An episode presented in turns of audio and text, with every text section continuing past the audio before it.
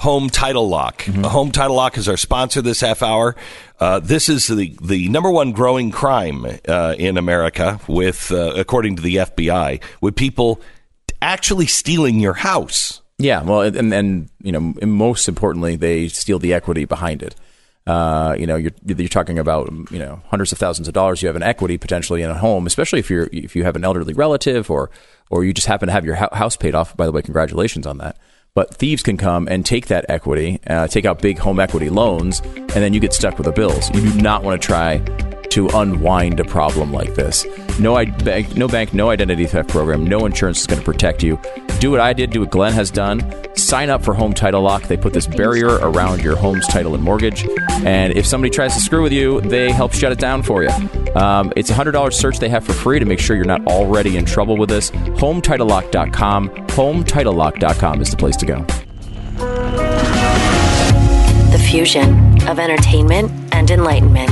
This is the Glenn Beck Program.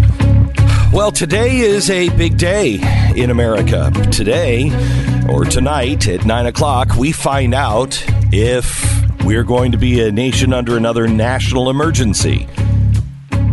Is this a national emergency? What does that mean? If the president says we're just going to spend the money, does he have the legal right to do it? What are the ramifications of it?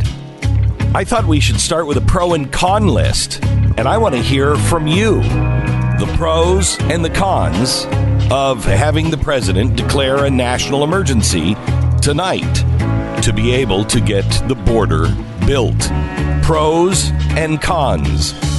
Let's look at this dispassionately because I know what my passion says. I'm guessing I know what your passion says. Let's look at the facts first. We do that right now. This is the Glenn Beck Program. Welcome to it. Um, we, by the way, for uh, anybody who is just uh, joining us, haven't listened for a while, we have taken a lot of the commercials out of the first half hour, uh, and we only break a couple of times. This is one of it for one minute, so we can tell you about a sponsor and then right back into the show. First of all, it is Field of Greens. There's um, there's some fake news out there about superfoods. And you can tell right away what what a superfood is. If you pick up a superfood, what does that imply? It's food. It's food, and it has everything you need in it, right? Right, it's food. right. You wouldn't pick up a superfood uh, and look and see a label on it that says supplement facts. Why would you need a supplement if it's a superfood? that is how you tell. They, they don't put the extra stuff in a superfood. That's why Field of Greens is here. Now, Field of Greens is something for somebody like me who hates greens. I hate them.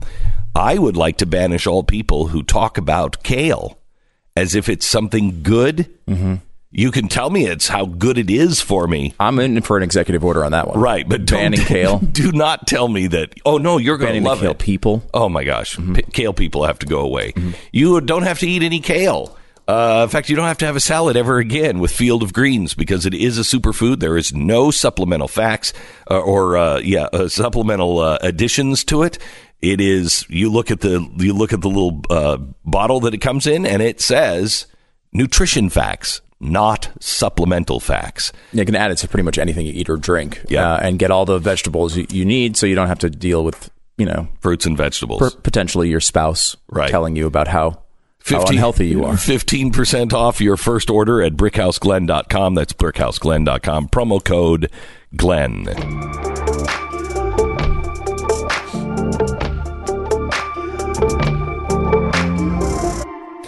All right. What would you say if I told you that officially we were already uh, under a state of emergency?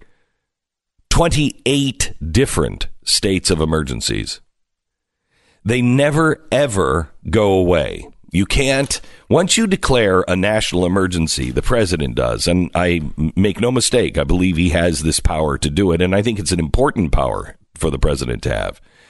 But the way it's designed, it never, ever goes away because it takes both houses to just majority vote no, but then it goes to the president and he has to veto. Well, he's the guy who just proposed it. So he's not going to veto it. He is going or to he veto is going to veto it. Then you have to have two thirds of Congress over um, uh, overturn his veto. Well, that almost never happens, and in fact, in history, it never has happened. But if you look at the national emergencies that we have, they all kind of fall into the same category. Who was the first president to declare a national emergency? Can you even guess? It was Jimmy Carter, and it, and it happened in 1979. So we went from 1780, uh, 1791 or 1789 to 1979 without a national emergency. We went through World War One, World War Two. We went through the Civil War. No national emergencies. 1979 was the first, and I want you to listen to the pattern. Blocking the Iranian government property, November 14, 1979. So that's what Obama, when he flew all that cash back, that's what Obama uh, was usurping now. He was giving back their property.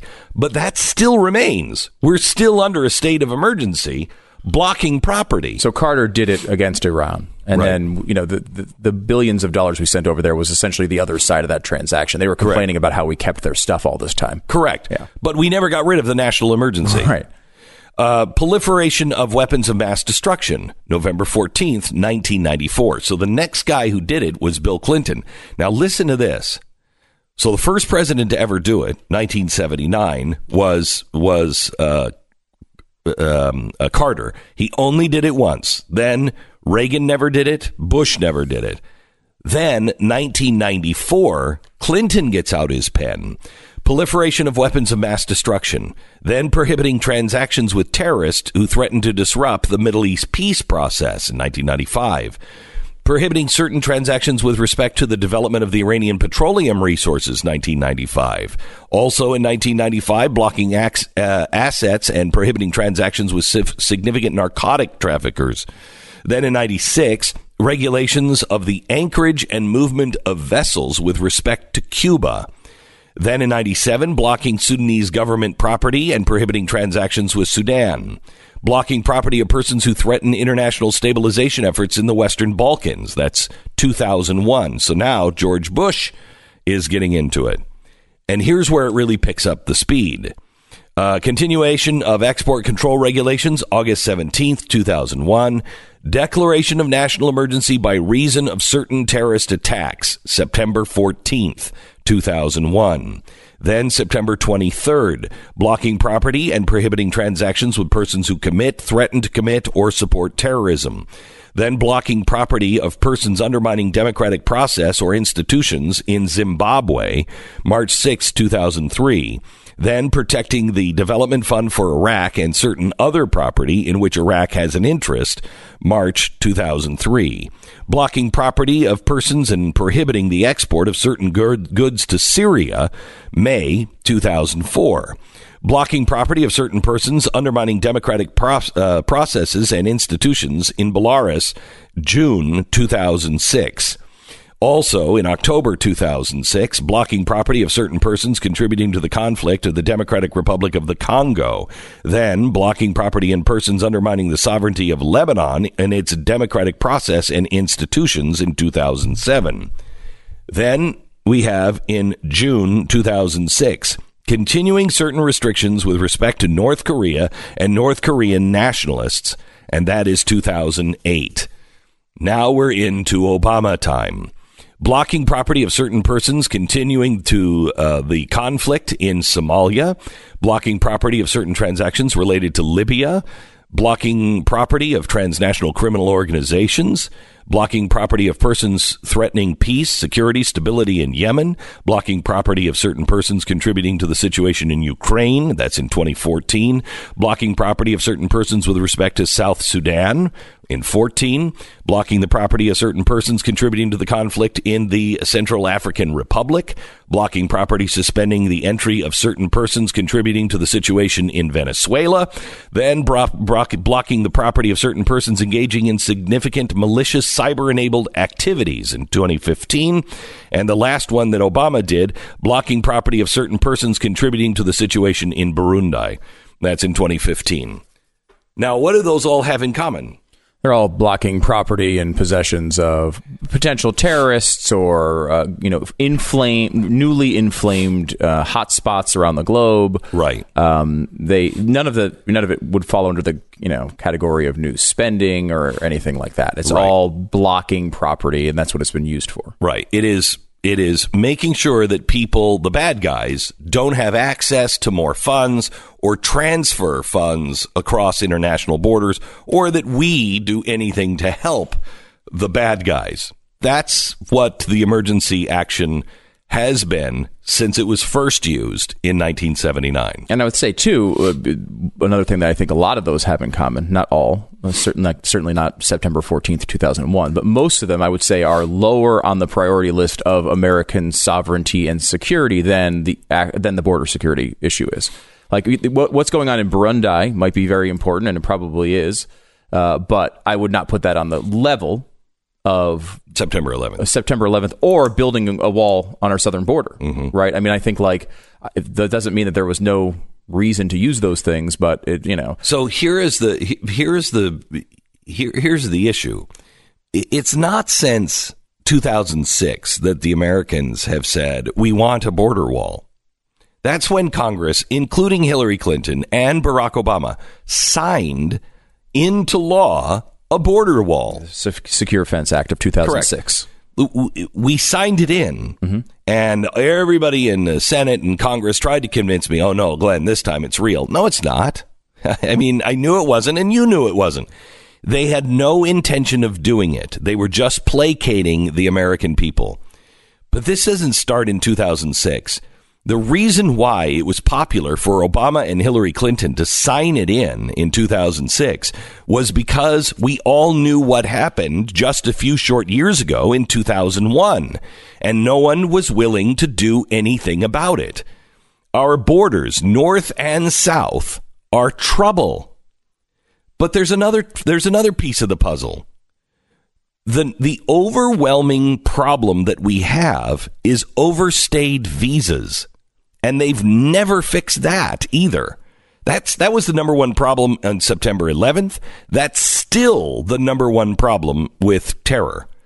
And a border wall won't have anything to do with that. It won't fix it. But I don't think that's where the American people are. They know that. They don't think this is a fix all they just think this is one box that needs to be checked and no one will ever check it. If I'm if I'm reading the American people right, the American people know that this is a problem. And they're tired of waiting around and being told by one party or the other, we're going to fix that. Because Bill Clinton said he would fix that. Senator Barack Obama said he would fix that. Hillary Clinton said she would fix that. George Bush said he would fix that. No one has fixed that. No one is serious about it except the American people. So tonight, I think people are going to be split in two camps. The Democrats who have been brainwashed that, oh no, this is just racist. No, it's not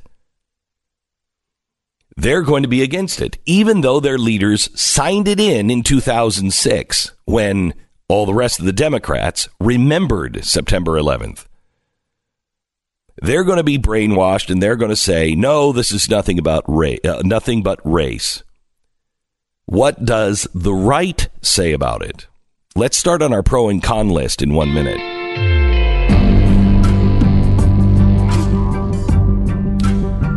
I want to invite you to take a risk free trial of an investment course that we had former Wall Street hedge fund manager Teeka Tiwari create just for you. It's an educational course designed to help people starting out with a very small amount of money, hopefully to grow it into a much larger pile of money. Now, Bitcoin is not where anyone thought it would be this year, including Teeka. Signs are still positive that it should be going up this year. There is a- actually all of the signs say it should have gone up last year. It is just this overwhelming uh, sense of negativity on Bitcoin because of what happened, where it went out of control and then it crashed, but it didn't crash back to its lows. It's still, what is it at? 6,000? Four uh, four thousand. 4,000? Four times as much as it was before the run began. Correct. Correct. So it's you're still making money unless you bought at the peak, which you shouldn't do. So now what now what does this mean? It means you should educate yourself and find out all you can about Bitcoin and cryptocurrency. smartcryptocourse.com. Go to smartcryptocourse.com. I believe everybody should have at least $100 and you should never ever invest in Bitcoin or or cryptocurrency more than you are prepared to lose because it's extraordinarily volatile. However, because it's extraordinary, uh, extraordinarily volatile, there's a chance to make real money, but do not put more money in it than you are prepared to lose. Think of this as, as Vegas or, you know, you're going to go out on a weekend with your sweetheart and you're going to spend that money. Talk to her or talk to him and say, should we not do that weekend? Should we put it into cryptocurrency? Take the course and find out smartcryptocourse.com. That's smartcryptocourse.com or 877 PBL back. That's 877 PBL back. Pause for 10 seconds, station ID.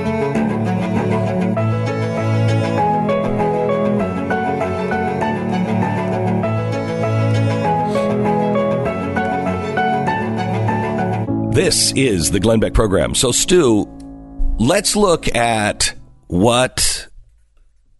Let, us start a pro and con list. The pros, as I see it, is that this would mean that there would be a permanent solution. And I think that's the number one thing that conservatives are looking for. We're tired of having this same battle and being told we're going to take care of it, knowing that they're not going to take care of it. They're not going to be serious about it. And so this provides something that goes beyond this president, and it's done. Right, unless they decide to blow it up or tear it down, which I wouldn't put necessarily past the future president. Right. But, uh, well, I could see not. them not repairing it, just not just let it go to waste. Um, okay, so you have a permanent solution. You have more security. You haven't solved the problem, but you have more security. Definitely improvement. Right. Right. Yes. A, a move in the right direction, a big move in the right direction.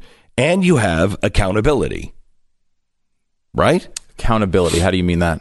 Um, you have uh, somebody who's willing to say, I'm responsible for this. Sure. Yeah. That's nice to hear occasionally. Yeah, right. The buck stops here. That's the one thing that uh, I think both Republicans and Democrats want. Maybe not on the same things, but they want someone to say, buck stops here. And, and that is, that is the real problem with like government shutdowns and things like that is the more we don't believe in the federal government, the more we want someone, anyone, just to step in and say, I'll fix it. Because we think these things are common sense. I believe the border wall is common sense. I mean, I want a bigger door. I want more qualified people coming in. I want the best people from all over the world to come in. But I what I don't want are people coming in through the windows and through the, the side doors that we don't know who's in the house.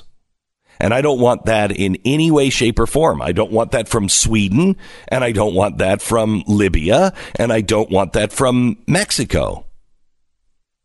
It seems like ba- you know the basic Common sense. common sense when it comes to having a country and having borders. You have to be able to control them uh, if they get out of control, right? Like we, no one's talking about a fence between us and Canada because that is not an out of control border. This one is, uh, and we have to do something to stop it. The fence would would help quite a bit, and they've already let us down after they we've elected them and they've passed bills promising it Okay. Including votes from Dianne Feinstein and Bar- Barbara, Barbara Boxer and Barack Obama and Hillary Clinton. This was not a Republican measure very recently. No, it was 2006, and that is that's the thing the president's going to hang his hat on tonight. I think if he does this, he may not do this. I think he's going to. You mean uh, as far as actually saying the state of emergency, state of emergency. and shifting funds to pay for the border wall without passing the law? Yes, You think he's going to do it? I do. Do you? If I had to guess, I'd say yes. There's a lot of reporting on it that, that that's Mm-hmm. definitely what he's considering. Um, he may also just be threatening it, right? Like he may be saying, like, look, I'm going to do this either way. You might as well get your DACA and give me the money because I'm going to go do this as a Yeah, he may give. He may say you've got seven days. Right might put a window or, or Mm-hmm. 30 days whatever it is um be, well because and then the shutdown thing is getting to those elevated levels too where Mm-hmm. it's starting to you're already starting to see the reporting about people who who you know the tax refunds they've solved in the short term um, but the, you've got the food stamps thing that's Mm-hmm. right, right around the corner. There's several different programs that will start becoming major news stories if they Mm-hmm. don't get this fixed by then. I wonder who's writing this tonight. This really has to be written really, really well. and his his goal right is to uh, make people understand the seriousness of the border as, as separately from some political issue right? His goal is to say to the person who's in the middle who cares about our security um, but isn't a partisan or isn't a huge trump person or whatever to convince them that hey you know you've been hearing all this stuff and they always say that i'm lying about this. Here are the facts and this really is a serious situation and we may need to make it a national uh, emergency This is the first time that he's done anything from the Oval Office. He has not given a speech behind the uh, Resolute desk in the Oval Office, and not an address to the nation. Correct? I don't know. I'm pretty sure. um, I don't You look it up, will you, Yeah. Marissa? I, I'm pretty sure that that is the primetime address. prime time. Yeah. This is his first prime time address from behind the Resolute desk. The Resolute desk is generally uh, reserved for really important speeches, you know, milestone kind of speeches to where we're going to war or there's a, a national emergency uh, or there's something really grave that we need to talk about. Also, it has traditionally been used for the farewell address. Interesting to see the it. media struggle yesterday with should we even take this? Is this something that we should even take? Uh, yes. First of all, yes. Second of all, if you would have even suggested that under Barack Obama, you would have been a racist for suggesting it. unbelievable really unbelievable this is this one is not a show. This one's not a show. This is an address from the oval office from behind the resolute desk and i want to look at the pros and cons on this because this one is game changing You're listening to Glenn Beck. So if you're looking to hire the right person and you want to do it the right way, it uh, it's it's it's you know you go the old way, which basically is throwing darts at a board, making you know putting out a uh, a job description and then hoping that the right person is going to see it. But ZipRecruiter has something different. They go out and they find the quality uh, quality candidates for you. This is powerful matching technology.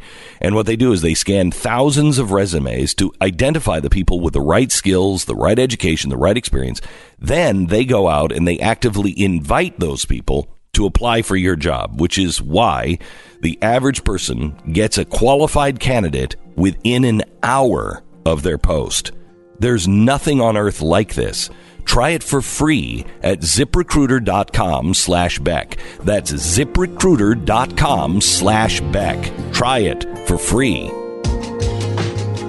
Join the Blaze TV at blazetv.com slash Beck. Use the code Beck, and you're going to get some savings, so you might as well do it.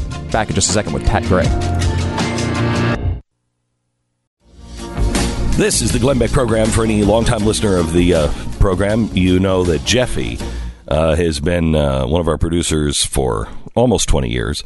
Uh, and uh, and had a massive, massive, almost fatal heart attack uh, over uh, the holiday. Um, had 100% blockage in one artery and 50% blockage in the other. Uh, about 80 or 90% of the people that have a heart attack like this don't survive somehow or another, this uh, this Iron Giant did, and uh, he's back today, and we will have him on the program to talk about that uh, coming up in uh, about an hour and a half from now. You don't want to miss a second of the show.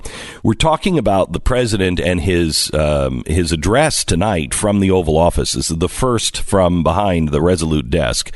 Uh, and this is an important one. He's going to talk about the national emergency. Whether he declares a national emergency or not, we don't know. But this is a legal way for the president to get the wall built. It is a highly controversial way to get it built. He is going to apparently, possibly, uh, evoke uh, the bill that was passed by both houses, including signed by Barack Obama, then Senator, and Senator Hillary Clinton, to build a border wall uh, in 2006. And he's going to say the Pentagon has the money and this is a national emergency. We're bringing Pat Gray in from the uh, Pat Gray um, Unleashed podcast, which airs right before this program. And you can uh, sign up, by the way, at blazetv.com uh, slash Beck. Use the code Beck, and you can get the access to this show and uh, News and Why It Matters, which Pat is also on, and Pat Gray Unleashed, and a bunch of other Steven shows. Crowder. Steven Crowder comes back, I think, January 17th. 17th, I think, yeah. uh, which is uh, great, all brand new Steven Crowder episodes. Um, all right, so we're trying to make a pro and con list, and Pat, uh, on the pro, I have it's permanent. It's a permanent solution. It, it does help with security. Uh, it provides accountability, which I think everybody wants. Somebody wants somebody to stand up and say, "I'm responsible." Um, but it also, I would say that it also helps in the drug war. For sure. I mean, Oh, that think is a national emergency. What we have coming across our borders right now, our southern border in particular, uh, with fentanyl and heroin and uh, uh, and OxyContin, that is a national emergency. I expect that to be a big part of the pitch tonight too, because that's you know that is an escalating issue with opioids and everything else, and part of that is related to heroin is coming across the border. It's where most of it comes from. Yeah. As far as a pro, uh, I don't think it'll happen any other way. It's just not going to happen. They're not going to do it. The only way to do it, That's the only way to do it. So I have a whole buttload of stuff on the on the pro list. On the con list, There's the- one really. there's really only one. It's not the right way to do it. how what do we do when somebody the next president comes in and and tell me that it, it's you know uh, Beto or Beto he comes in or uh, Kamala Harris. Hillary Clinton and uh, and she comes in and she says climate change is a national emergency They're And already they- saying that without without law backing it, but Correct. they're already saying it. They could also do that regardless of whether he declares an, an emergency to build the wall. It could happen anyway. But I, I get the point. And the, the point is, is this the right way to do it? And of course, it, it isn't. But it won't get done any other way. It, I think we've seen that. It was ordered, it was by law in 2006. The fence shall be built. Mm-hmm. And somehow it wasn't. well somehow happened with Kay Bailey Okay, Hutchison yes. Yep. So- yeah, so- she came in and said, "Well, a fence where it's appropriate, and you can use other technologies and security in other mm-hmm. areas." So it just which went I undone. agree with mm-hmm. but they never did anything about it Right. They haven't done any of it. they haven't done any of it And only now are they even repairing some of the broken down areas of the fence. Um, that's the only thing they've done so far. And so that that new. also goes to the permanency of that. That is a that is to me a con because you can build this but then not repair it. Future presidents cannot repair it and you got nothing. yeah, You got nothing. yeah, and it looks like it's changing from a wall to a fence now again, which. I, I, I'd take the double fencing if, because that's really effective and it's proven to be effective in, in the San Diego area. They built a double, and in some parts of the border, it's a triple wall. And then they have a space between the fences where the Border Patrol goes up and down patrolling. Mm-hmm. And The it- road, right? Like yeah. you drive it back and forth in vehicles. Yes. And it reduced illegal crossings by 95, uh, 95%. I will tell you, you guys didn't go with me when I went to Israel the very first time. Jeffy did. And we went and we were on the border of Syria. We were up on a, uh, up on our way to Lebanon. We're on the border of Syria and they had a border fence and it was a it was a double chain link razor wire fence. But all of the sand on each side in the middle and on each side had been uh, raked. Okay, so it was perfectly raked. There are no footprints in it. And uh, I said, Can we stop? I want to take a picture of this. And the driver said, You don't want to stop here. And I said, we were out in the middle of absolutely nowhere. I mean, nowhere. There, I hadn't seen a house in an hour. There, we were nowhere. And he said, You don't want to stop here. And I said, Why? Is it dangerous? And he said, No, but you're going to be questioned. And I said, Questioned? There's no way. We haven't seen a car. He said, Okay. He said, But do not step on the sand.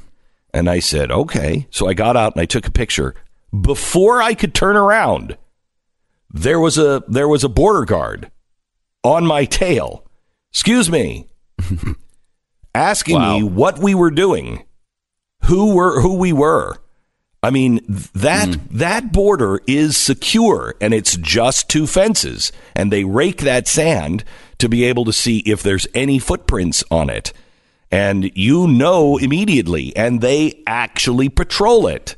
I'm fine with that. Yeah. Mm-hmm. I'm fine with that. They mm-hmm. take it seriously. the wall to fence you know, conversation is meaningless, right? Like what we want is a barrier to stop. Like I understand that that's what Trump said, and that's why the media is so focused on it because they want to prove that Trump didn't come through with his promise. I think the American people, though, look at that and say, what we want is people stopping, stop from crossing the border with some and sort I of think physical the barrier. reason Exactly. why Trump people and, and me want a wall and not a fence is because I don't believe. I mean, I don't believe that they will actually patrol that fence. I don't think they're actually going to patrol it. Maybe this president will. Mm-hmm. You think the next president will? You go with wire cutters and cut it out if they don't. If they don't. If they don't If they don't it. care. But a fence, a, a wall is, is more difficult, to- right? A, a wall, you more have to permanent. scale. yeah. especially the one he described mm-hmm. uh, at one of his campaign stops with the concrete and steel rebar. Uh, uh, thirty or forty feet high. Yeah, that would be that would be difficult. It would be difficult. I mean, again, if you don't patrol it, you could take down any wall, right? I mean, like they're going to have to still patrol it at some level, but it would be more difficult, and that's the that's the mm-hmm. issue here is to try to make these things more difficult. So where do you stand on this? Well, we, did we finish with the cons list? I mean, you think that's that it? Uh, just just the fact that it's just not the right process of doing it I think so. That's what I think. Yeah, because Yeah, I I'm mean, absolutely think- in favor of a wall. uh, of a wall or fence. Yeah. Yeah, I, I do think because I mean, if you look back at, at let's say the nuclear option for judges, right? The nuclear option for judges was initially done uh, not for Supreme Court justice uh, justices, but just for n- normal judges to be pushed through. And so the Democrats did that first. The Republicans always could have done it when they were in. But the Democrats did that first, and so it was easy for Republicans to come in and say, "Look, they already did it." right? They they were used that as a justification. It wasn't even a controversial move, really, when when they did it with Gorsuch. I mean, they changed the entire process of the way we voted on Supreme Court justices with with Gorsuch. Yeah. Um, and it wasn't really even a story. I mean that. So I think when you take that off the table and you say, "Well, we can use a national emergency for our priorities as far as policy if we can't get them done through laws," this is one of the things I did not like about the Barack Obama DACA thing. Um, you know, there are a lot of people who think that people who came across the border with their ki- parents when they were say seven years old and are mm-hmm. now you mm-hmm. know whatever 19 mm-hmm. should be able to stay. They're dreamers. That that whole conversation. Then they tried to pass the dream act 900000 times with some republican support at times and they couldn't get it done so barack obama said well we'll just do it daca we'll just do daca and we'll just get it done and go around the law the same thing is happening here i think there's an argument to be made that donald trump has said uh, correctly that we need to we need this money. We need to secure the border. Like this is a real problem. Give me the money, put it in a law. They're not putting it in a law, so now he's coming up with a new way of doing it, and that is on bothersome. I, I don't like it. DACA was not a national emergency, and I think between drugs and uh, and illegal immigration, when especially when you see who's coming over, you have you have people from the Middle East coming over our border. You also have people from Venezuela and uh, uh, and Honduras that do not wish this country well. So it's not like just dreamers are coming across the border. Uh, you got have MS-13. MS-13. You can clearly make a, um, a case against this. What'll be interesting is this will go through the courts, but if the courts held up DACA and then say no to this president, I think you're headed for real trouble. And the court should not be able to overrule the president on this. It, there's a lot of people saying, "Oh, this is unconstitutional." It is not unconstitutional. It is. It is. It's a passed law. He has the right to do it. He's using it in a completely new way, which is expanding the power. initially they passed this with a with a check and balance in which the, the Congress could override his uh, you know his situation. Like if, if someone comes in and says uh, this is a national emergency, Congress could say, well, no, it's not. We don't believe you. That got that got thrown out in the courts. So there's no check and balance other than overriding a veto. So we're all agreed that we want the fence, and we and we think that this is a national emergency uh, between drugs, MS-13, uh, and other things that are going on. Um, but we all agree, good heavens, please not this way. I'm afraid of the ramifications of it. However, best case scenario here, maybe he talks about it, he threatens it, the Democrats get freaked out about it and don't and don't want him to be doing this in the future. So maybe they come along to a negotiation and get I back to the see. I don't think that. I mean, I, don't think they will either. I think they. I think they'll love the fact that you've just expanded the power. I think so too. The- I said best case scenario. right for the next person that gets in. Thanks so much. You can listen to Pat Gray on Pat Gray Unleashed on the Blaze Radio and Television Network. BlazeTV.com. Sign up now. Use the promo code Beck. All right, our sponsor this half hour is LifeLock. According to the experts, by the way, we're going to take your phone calls next. According to the experts, some of the uh, cyber uh, security predictions for 2019, ransomware is going to taper off, but it'll still wreak havoc uh, cryptojacking and other money making schemes are going to increase. Government regulation and public sentiment on privacy is going to drive stronger data protection policies. There's going to be more nation state attacks on and surveillance of individuals in the coming year. Someone's identity is stolen every two seconds, and you're going to miss some identity threats. You're not even going to be looking for them. And that's why there's Lifelock. Lifelock detects a wide range of identity threats, like your social security number for sale on the dark web. And if they detect your information is being used, they're going to send you an alert, and then they have a U.S. based restoration specialist that's going to work to fix it. Not only can prevent all identity theft or cybercrime, monitor all transactions at all businesses, but no matter the season, Lifelock with Norton Security is the right choice to help you look out for the threats that you might miss on your own. So go to lifelock.com and use the promo code Beck. You'll get an additional 10% off your first year. It's promo code Beck, an extra 10% off now at lifelock.com.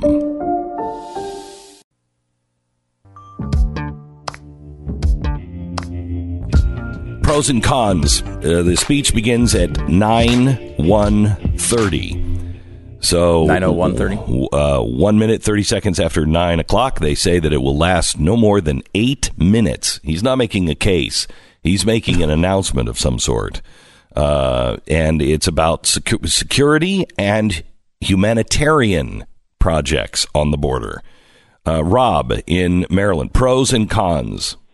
Hello, Glenn. Uh, I am a constitutionalist. They they always say conservative or liberal. You, we need to stop doing that and say constitutionalist. Yes, And constitutionally, one thing the government, out of the few things they're supposed to do, is provide security for the country. yes, Um, I definitely want a wall. I don't want a fence for the reasons you guys already said. Once the fence is up, you can just wire cutters and you're in if it's not monitored. Um, the pros, uh, it stops uh, any possible terrorist an easy way in. They can still get in, but at Yes. least that way is stopped. The drugs, which is a soci- societal issue, it helps slow that because right now they can just bring a mule train in. Um, third, uh, it helps us uh, economically. Um, we could pay for that wall in a year from all the benefits they give away. You know, you can have a welfare state and no border. Um, and uh, I, I do believe that it would also help the security of the people, you know, that get shot or hit by a drunk driver who shouldn't be here. I mean, people still get hit by drunk drivers, but they aren't. They're they're supposed to be here. Now the con, the only con is that yes, this is this is not the right way to do it. We really should have it done the proper way, but they're not doing it the proper way. I mean, they, So, as a they've done that- constitutionalist, where do you end up? I end up with this is constitutional. DACA was not constitutional because this deals with national security. Okay, all right. I, I, I, I think that's a decent place for a constitutionalist to stand. I think I think it's true. I don't think it's unconstitutional. I don't think it's the right way to do this, but it's I don't think It's it's, not unconstitutional. unconstitutional. It's it's uh, the first I thing, will say provide for the common defense. the National Security, uh, the National Emergency Act, which this is based on, is a really flawed law that I don't think should exist in its current way. However, he is using it in a way that is appropriate and, Mm-hmm. And legal. I don't think there's any question whether it's it's legal per We're se. gonna It take is. your phone calls uh, uh, after the uh, top of the hour as well. Let me go to Marie uh, in Pennsylvania. Hello, Marie. Hello. Hi. Thank you for taking my call and best wishes to Jeffy. Um, yesterday, Governor Tom Wolf of Pennsylvania declared a statewide emergency disaster declaration on heroin in Pennsylvania. To me, this proves it's an emergency, and Trump should use this. You cannot solve a problem like this at the end of the problem with states calling disasters, but you must solve it at the beginning with a wall to stop it. I've lost friends and family due to these drugs, and I want them stopped. All right, Marie. I, I, I agree with you that drugs um, are a real problem with the border, and a border wall uh, would go a long way to stopping them. I want to get back into the drug war when we come back, top of the hour. Uh, iTarget Pro is our sponsor uh, here, and the uh, as we get started, uh, iTarget Pro is awesome because you can actually be a responsible gun owner without spending all the money at the range or firing holes into your walls. Right. Right. I don't, yeah, I don't recommend either of those. um, if you really want to be good, um, and, and a good shot and an accurate shot, it's all really about um, trigger control. And that's why um, everybody recommends you just go to the range over and over and over again and learn how to squeeze that trigger. iTarget Pro helps you do it without any ammunition. You can do it in your living room. You're firing at uh, something; it's dry firing, but you're dry firing at a, like a like a, a target, and your phone tracks it. It's truly amazing, groundbreaking. You'll save a buttload of money. Your whole family can do it if you're all shooters. You can go to itargetpro.com, use the promo code GLEN, get 10% off. itargetpro.com. The fusion of entertainment and enlightenment. This is the Glenn Beck Program. So last hour, we started to make a list of the pros and the cons. The president tonight is going to give a speech that they say will last no longer than eight minutes. So he's not making a case on something. I think he's making an announcement. Um, is he going to declare a national emergency or is he going to say, I will in 30 days if we don't solve this? Is he going to just take the reins and say, I'm going to build the border wall? We made a pros and con list, and I've got lots of pros. It's a permanent solution. It does add to our security, doesn't solve our security, but it adds to our security. It stops people, hopefully, like MS 13 and others who are coming across our southern border. It, it actually helps healthcare because we'll be saving a lot of money. You can't have you can't have open borders and a welfare state. You have to pick one or the other. And also drugs. We have a serious problem with drugs. And on the other side of the border, it helps with humanitarian humanitarian aid. How many people uh, the Hondurans we know, we've heard the interviews with them. How many were used by people saying, "Oh no, America's just going to open up its doors." How many people are harmed by that? Now I can only come up with one con, but it's a big one. And we hear from you next. This is the Glenn Beck Program. First, I want to talk to you a little bit about uh, our sponsor. We have changed the show. We've gotten rid of all of the commercials or a lot of the commercials, so we only have to stop here twice in this half hour and, and talk to you for one minute each time and then right back into the show. I want to tell you about Relief Factor. Relief Factor, we just had an anniversary. Uh, one year anniversary. It happened uh, over the holidays. A year ago, I started taking Relief Factor. I was in so much pain. I just couldn't live this way anymore. Just couldn't do it. My wife finally said, just try it. And I'm like, oh, it's full of organic stuff and it's drug free and stop. It's got kale in it, I'm sure. It doesn't have any kale, but it does have four key ingredients and it was developed by doctors to reduce inflammation inflammation just seems like okay whatever Inflammation actually is one of the worst things for our body. It's one of the- and it's one of the biggest causes of, of pain that is occurring constantly. Yeah. Right. I mean, like it's one of those things. that If you don't get that to go down, you deal with the pain all the time. Yeah, so it's it's really bad. This reduces your inflammation dramatically. At least it does with me. And you can try the three week quick start. It's only nineteen ninety nine. That's a dollar a day. You get the trial pack. Seventy percent of the people who order the trial pack for three weeks uh, go on to order more month after month. I do. It works for me. I'm part of that seventy percent. And it's 100% kale free. I lo- love that. Relief Factor. It's relieffactor.com.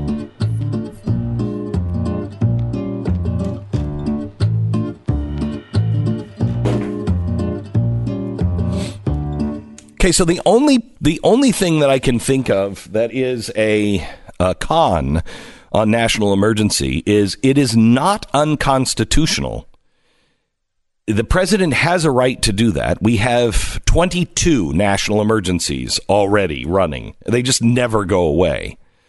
And there's all sorts of different types of national emergencies as well. I mean, one of the funny things about this is uh, we had a caller last hour saying, well, one of the ways he could do this is because of the opioid thing. I mean, this is a major issue. Well, there is a national health emergency on opioids, a different type of national emergency.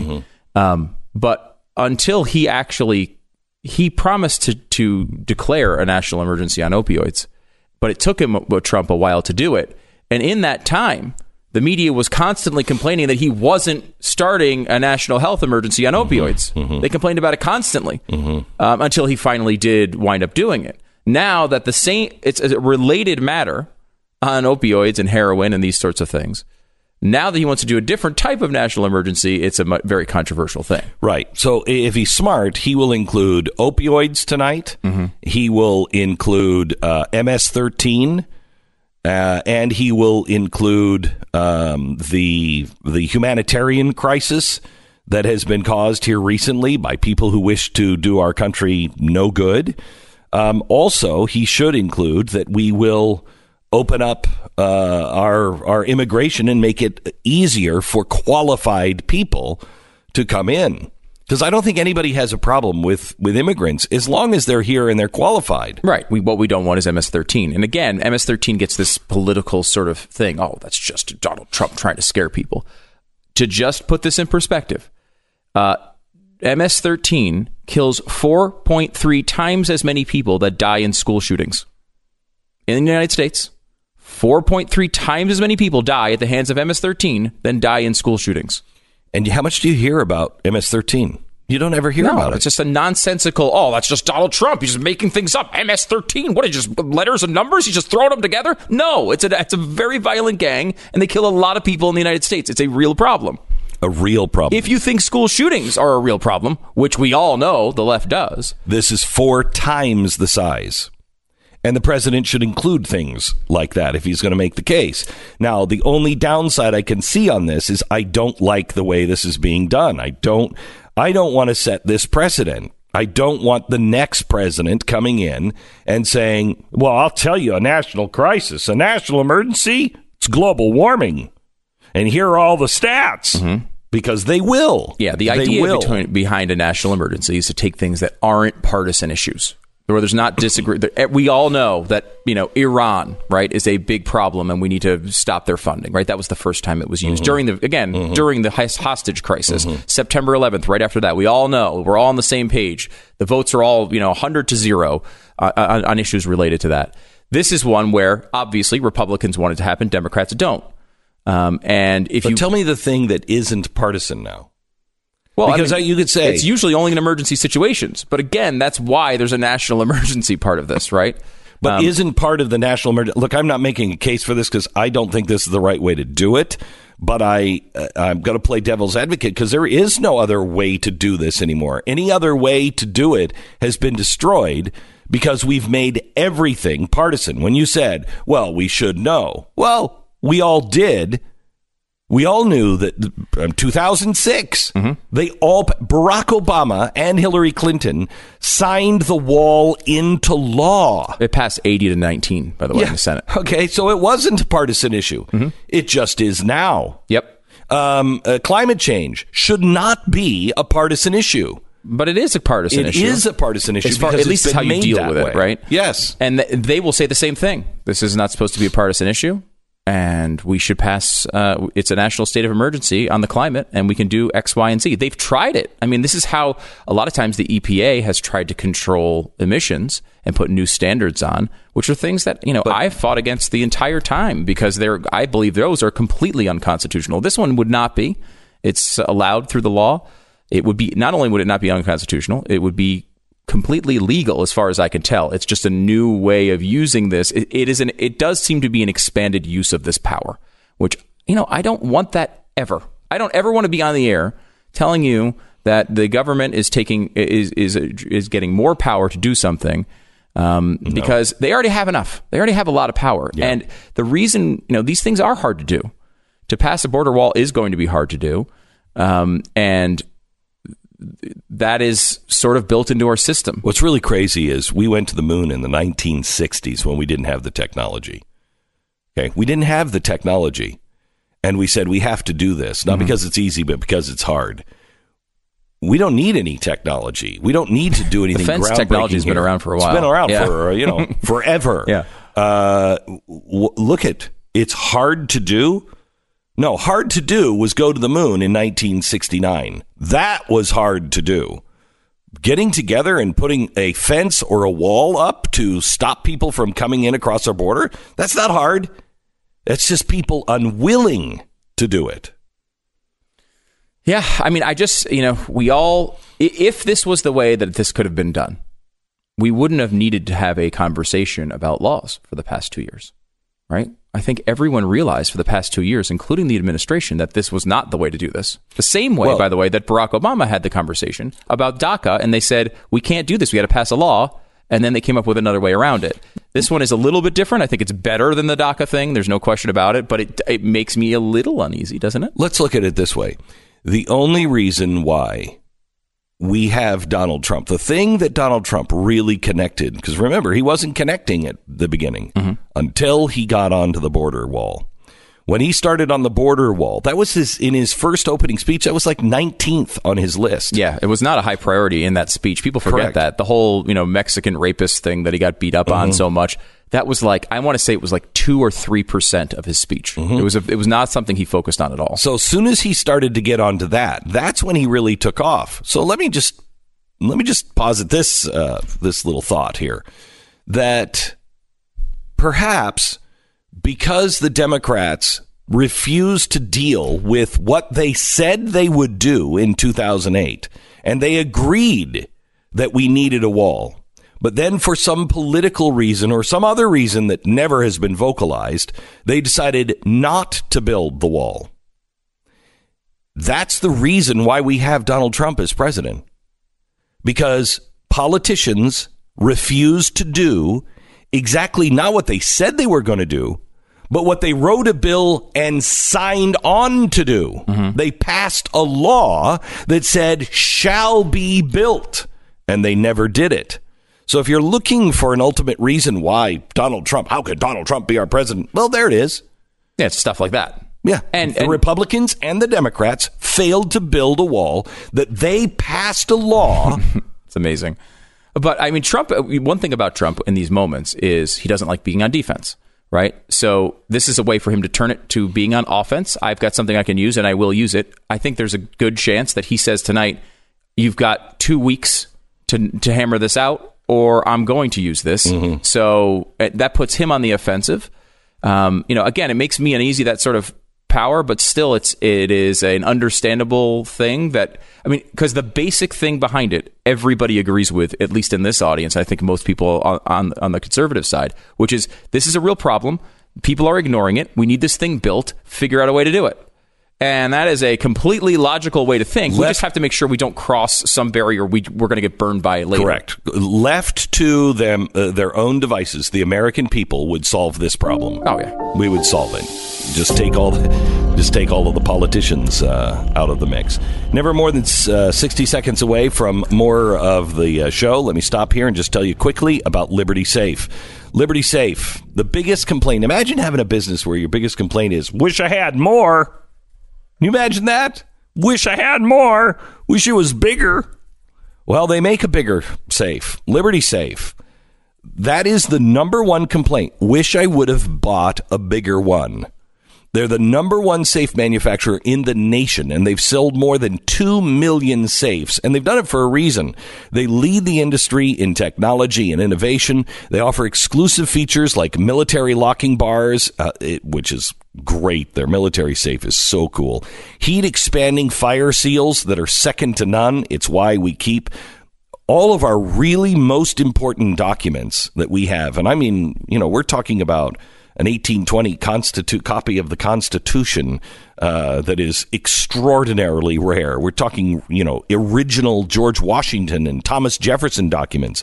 We put them in a Liberty safe because nobody's going to be able to break in. It could be sucked up in, uh, you know, in a tornado here in the in the center of the country and dropped three blocks away, and we know it's going to be closed.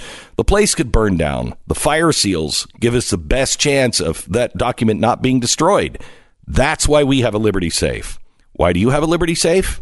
Find out your own reasons. LibertySafe.com. Go to LibertySafe.com. 10 seconds, station ID.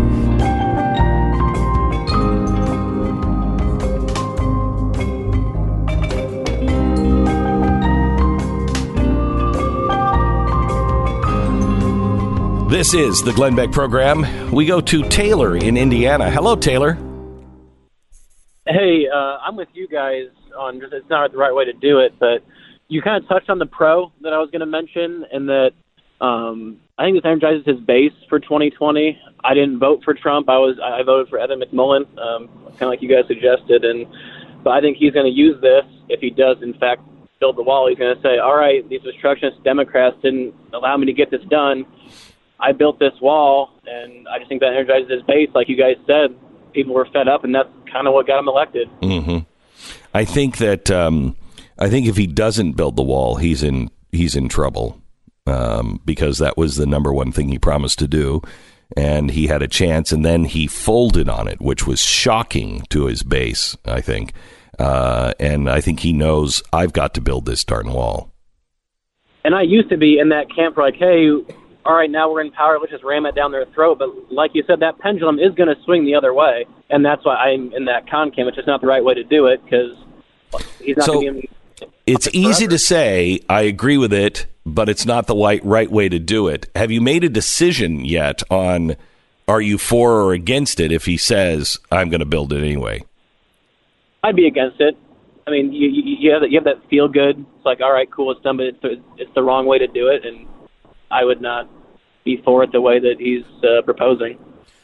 because there's a tough th- thing here. A lot Thanks, of people, Taylor. and t- that's a great perspective. I think um, it's one of those things where we were having this conversation. Okay, well, if it's not going to get done any other way, and and we want it done. So how do we get it done? Well, in our system, uh, a lot of times there's a lot of stuff you want to do that you don't get done.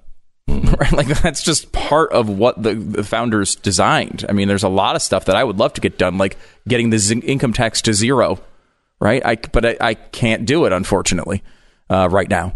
I think that is a, you know, you have to continue to make your case and you have to continue to, to, to prove to people that this really is the issue that it is. And you've seen, you know, you might say like right now, and it's understandable, there's no way this is ever going to get done. You know, the Democrats oppose it and blah, blah, blah. But again, as you point out, this actually was passed. This was this was this isn't a this isn't something that you can never pass. It actually was passed fairly recently. In 2010, Democrats were polled, and it was a 50-50 issue among Democrats whether you could do it, and it was obviously favored among independents and Republicans. There's no reason this debate can't swing back to the sensible side. Um, but you know, right now it's become, unfortunately, an issue of whether you like Donald Trump or not is the question, not whether this is an actual issue. And that is, I think, the fault of the media, and I think it's the fault of of turning everything into a, a partisan issue, even when it's blatantly obvious it would be helpful for our security. But there's no reason we can't, at some point, get back to some sensible discussion on this. Right? We've already been there. so I um, I started teaching the kids the Constitution um, over the holiday. That was my Christmas present to them. Wow. and uh, well, they loved it. Um, They've all turned atheists since, Yeah, but we- yes. we've turned. Uh, uh, I, I spent about an hour every every night for uh, a week of the holiday with the whole family, and we went over the Declaration of Independence and the Constitution. And I'm struck by the preamble of the Constitution. The only the only capitalized words in the Constitution, they're huge. They jump off the page. We the people. And we the people, this was a this was a different idea. No constitution, no government was formed by the people. It was formed by the elites. But this is the people. We the people of the United States in order to form a more perfect nation. Not a perfect nation, a more perfect nation. Meaning we're never going to be perfect. Can we stop expecting that? A more perfect union. Establish justice ensure domestic tranquility, and provide for the common defense. Now, let's just take those apart. Has this government established justice? Do you feel that we, that justice is being served right now? I think that is the one where they're the closest. We are we have made some mistakes. We're trying to correct those mistakes. Meaning legal justice? Yes. Like you commit a crime and you have a chance to Yes. prove your case. Obviously, Un- it's not perfect, but Right. With we the people, it's not perfect, but it's getting better, I think. With they the government, they're destroying justice. There is no such thing as justice, right? You look at uh, established justice, ensure domestic tranquility. Uh, I don't. that one's all solved. I think uh, everyone's tranquil. it- right. They're doing the opposite. The the the most irritant, the, the biggest irritant in our society is government. It's the parties, it's the politicians that are are coaxing us into bonfires. Don't you think? They are so unconstitutional right now. They're not helping us promote domestic tranquility. They're not promoting that. They're promoting the opposite. Provide for the common defense. Pretty good. Pretty good. Except that's where this one falls in. Mm-hmm. When it comes to solving the problem that we had September 11th, they haven't solved that. The number one problem is overstayed visas. It's still the number one problem. It's not the border, it's overstayed visas. Promote the general welfare. Notice it says provide common defense and promote the general welfare. Hmm. That's interesting. It doesn't guarantee it. No, It guarantees defense. guarantees defense, have to provide defense. It has to promote general welfare. So, in other words, it has to do things like encourage science, encourage business, encourage entrepreneurship. Uh, it needs to it needs to promote the things that would be good for society.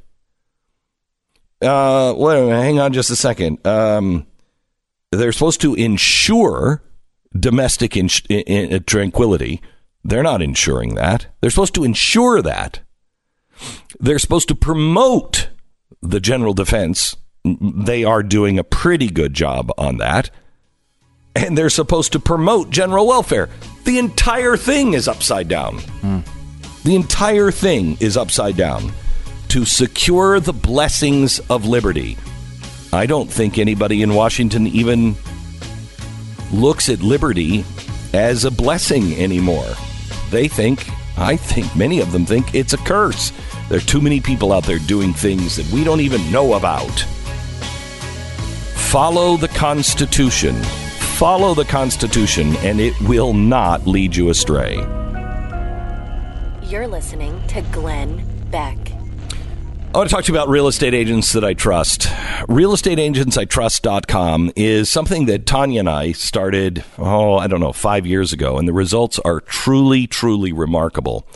We built a real estate uh, uh, company, Real Estate Agents I Trust, and it's not, it's actually not a real estate company. We, we are, we go around the country because of some of the other businesses that I do. Um, we happen to know all of these great real estate agents all over the country. And I thought there's got to be a way for people to be able to be connected to these people. So I, I'm, we're not running a real estate agency. These people don't work for us.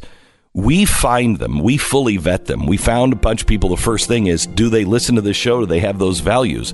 And then we put you in touch with them.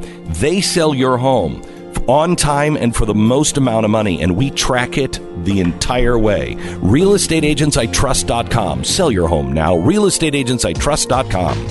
BlazeTV.com is the place to go to subscribe. Go to blazetv.com slash Beck.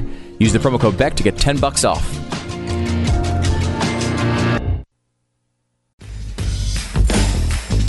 This is the Glenn Beck program. There's a lot to talk about um, today, and we're going to continue to take your phone calls, the pro and con list on national emergency with the border.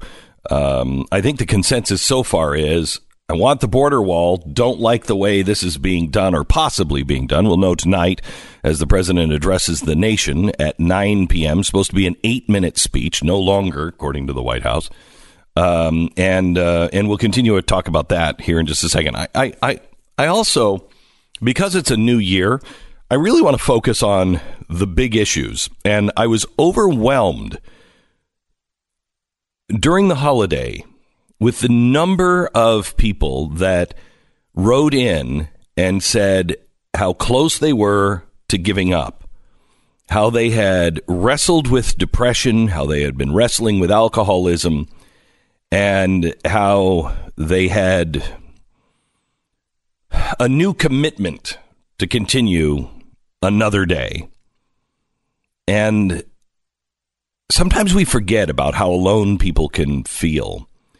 And it's because we don't talk about these things, because we kind of bury them. And they are they are kind of first principles. They're they're the things that we should be talking about with each other. We should be looking out for one another. But sometimes these things make us uncomfortable and you don't know what to say. I know this is true for me in many cases with um, veterans because I have, I hold them in such high regard. I don't necessarily, I just don't necessarily know what I would do in their situation.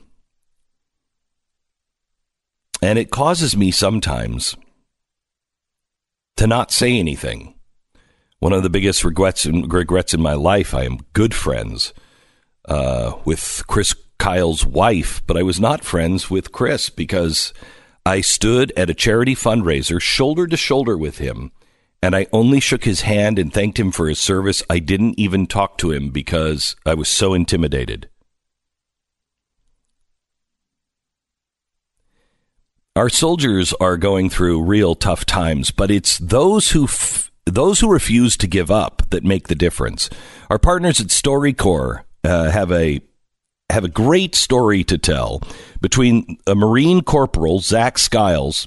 He was deployed um, to Iraq in 2003.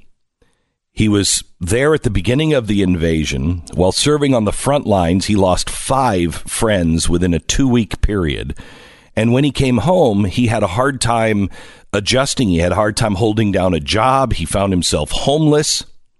So StoryCorps sat down with him and his father, Scott, to talk about the difficulties that he faced during the war and how he got back on his feet. This is an amazing story. Listen. I remember saying to you, every gift that I've been given, I don't have a better one than to be your dad. And I remember you smiling, saying, I love you too, Dad. And then you got out of the car and went to war. So, what was life like after you came home? I was pretty sure someone was going to kick down my door, and I was scared to go to sleep. I couldn't sustain employment. I couldn't pay rent and pay for groceries. It all just kind of fell apart. And then I was homeless. The crazy thing was that I didn't think that there was anything super wrong. You know, the nighttime, I stayed on coastal trails and hiking trails, and in the daytime, I could just pass out at a park. There was a time period where I didn't know where you were.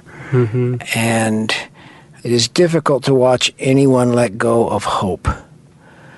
But when it's your son, it's excruciating. I remember great relief that you decided to go into inpatient treatment. And I remember one night you getting out of the car to walk back into the treatment building. It was dark and your head was kind of down.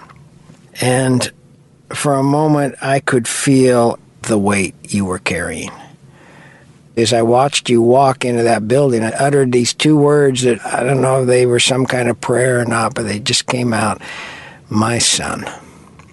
And I was absolutely overcome with grief and love and the beginning of hope. What is life like for you now? It's pretty cool. you graduated undergrad.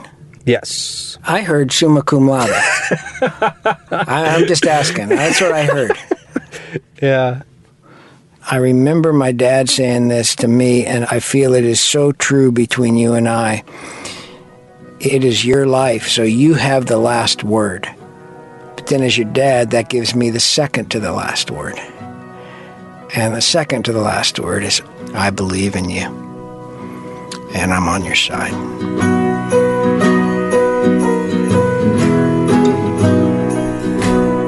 There's a powerful thing I, I learned from somebody who had been kept as a sex slave in Mexico. She had literally she had chain scars around her neck, scars all over her back where she had been beaten and burned uh, and chained for a couple of years. I was recording something with her, and I said, uh, I, I, want you to say, Hi, my name is so and so, and I, I used to be a slave. And she said, No, I, I won't say that. And I said, Okay, why? And she said, Because I never considered myself a slave. They may have chained me, but I never considered myself a slave. Our lives are a blank piece of paper and we are the only authors of it. If someone else is authoring it, or if you don't like the way the story is going, open a new page and start again. It sounds ridiculous because it's too easy, but it's true. Dave Isay from uh, StoryCorps is uh, with us now. Dave, can you give me an update on on uh, on Zach? Glenn, happy New Year! It's great to talk to you.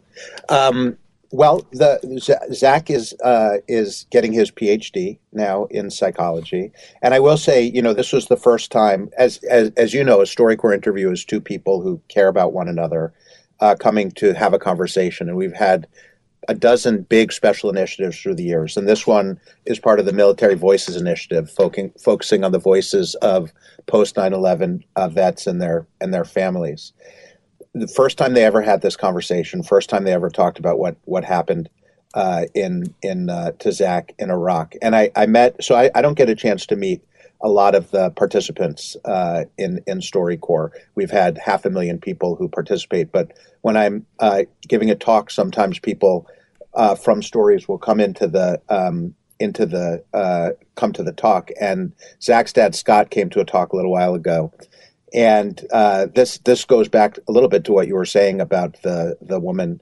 um, who you had interviewed, uh, who was a sex slave. Um, and and it reminded me of that Mandela quote where he said, uh, "Nelson Mandela, they can chain my body, but they mm-hmm. can't they can't chain my soul." But mm-hmm. um, uh, Zach's uh, dad, uh, Scott, after I played a story, handed me a just a very brief quote which stuck with me, and it just said, "Here is the world." Beautiful and terrible things will happen don't be afraid. Hmm. So, how can people get involved in your new initiative, One Small Step? Um, this is trying to bring people together uh, that maybe don't see the world politically the same way, but you're preserving the voices of people who um, are very, very different from one another, but can find common ground. How do people get involved in that? So we have you can come to our website. It's storycorps s-t-o-r-y-c-o-r-p-s dot org backslash one small step which is one word.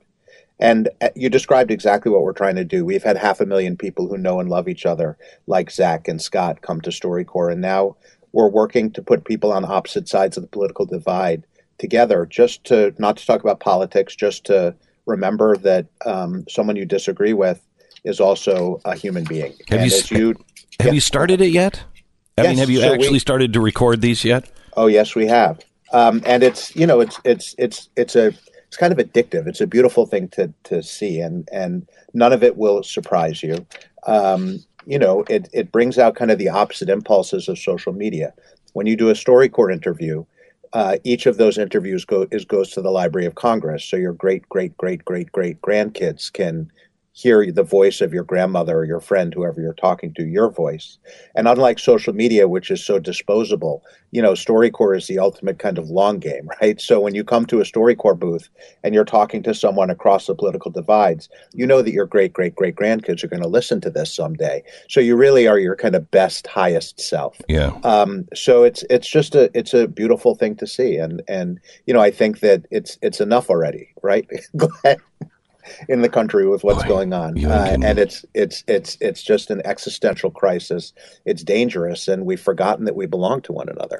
I can't wait to hear some of those uh, voices that you're collecting. If you want to be a part of this, go to StoryCorps, C O R P S, storycorps.org slash one small step. Uh, and that is, again, one uh, one word. Dave, thank you so much. We'll talk to you again. Glenn, it's great to talk to you. Talk to you soon. You bet. Bye bye. SimpliSafe is our sponsor this half hour. SimpliSafe, putting things um, uh, putting things off. It can be a kind of a bad thing. You can put little things off, but uh, you know, hey, that spot, that lump, probably should get done today. Uh, you know, I'm worried about the security of my children and the security of my house. Probably should be done today.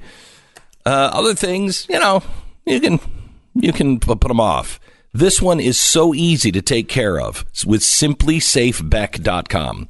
Simplisafebeck.com. You go to the website, you know how many windows you have, you know how many doors you have. You don't need some guy coming in to upsell you on a bunch of crap. Yeah, but they can come in and count them officially. That's a big difference. Well, you yeah, can't sure, count them you can't yourself. get them out of the house. Mm-hmm. Here it is: home security system with control panel, motion sensor, and wireless remote. Ooh, okay, Wireless. Uh, it's pre-wired door or window sensors, pre-wired. Ooh, free. Uh, and all it is is twenty seven ninety nine per month. This is I got this in the mail from ADT.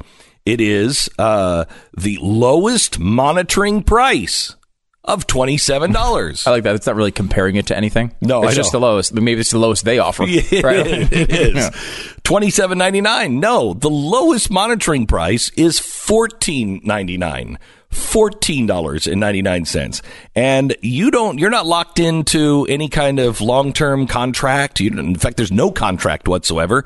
You're in control. There's no wiring. Nobody's going to come to wire your doors or anything else. You got it done. It's easy, it's fast, it is inexpensive.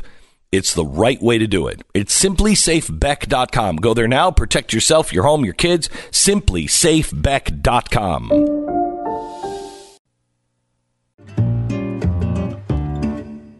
It's interesting. A couple of things. Just a quick note on the. Um, remember the Russian lawyer, the woman uh, who had worked for the KGB. She was in the Trump Tower in 2016. Uh, and, uh, you know, at first they said, no, she's not a Russian, you know, spy. And then you find out later, oh, yeah, actually she is. She's just been charged.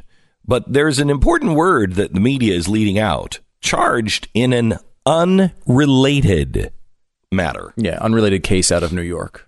Natalia Veselnitskaya, is that it? I can't never get it Yeah, right. sure it is. Sure, whatever it is, there's a bunch of syllables and K's, Mm-hmm. um, and that that word uh, she was charged uh, in a unrelated matter, having nothing to do with the meeting whatsoever. However, MSNBC is promoting it as lawyer who met with Donald Trump Jr. charged in in obstruction of justice case. Yeah, well, like, well, th- yeah, this- but- yeah, but not this, not, Not the- this- nothing not to do- One, not the one we've all been talking about. Right. It's it's incredible the the spin on things. Um, the other thing that I want to point out here quickly is that Nancy Pelosi and Chuck Schumer are going to be delivering the rebuttal to the president. Now, the president's going to speak for eight minutes. Is it the president's birthday? Like, why are they doing that? Is it just they're just giving him gifts? I don't understand why. Do you, why would you want to put Nancy Pelosi and Chuck Schumer in front of the country? May I give you a May I give you a reason? Sure. because they know that the the body politic of the Democratic Party, the real fervent ones, are angry, and so they want angry people. But Nancy Pelosi and Chuck Schumer are part of the old guard, so they're leaving. So they can appear to be angry. They don't want the new guard to appear angry. Okay, maybe. I mean, because I mean, I can't. I, I, I mean, I struggled trying to figure out why you would do that because that seems like such poor strategy. And why wouldn't you put a new face in there? right, why wouldn't you put a potential 2020 candidate in Why there wouldn't you put a? Hispanic in that role?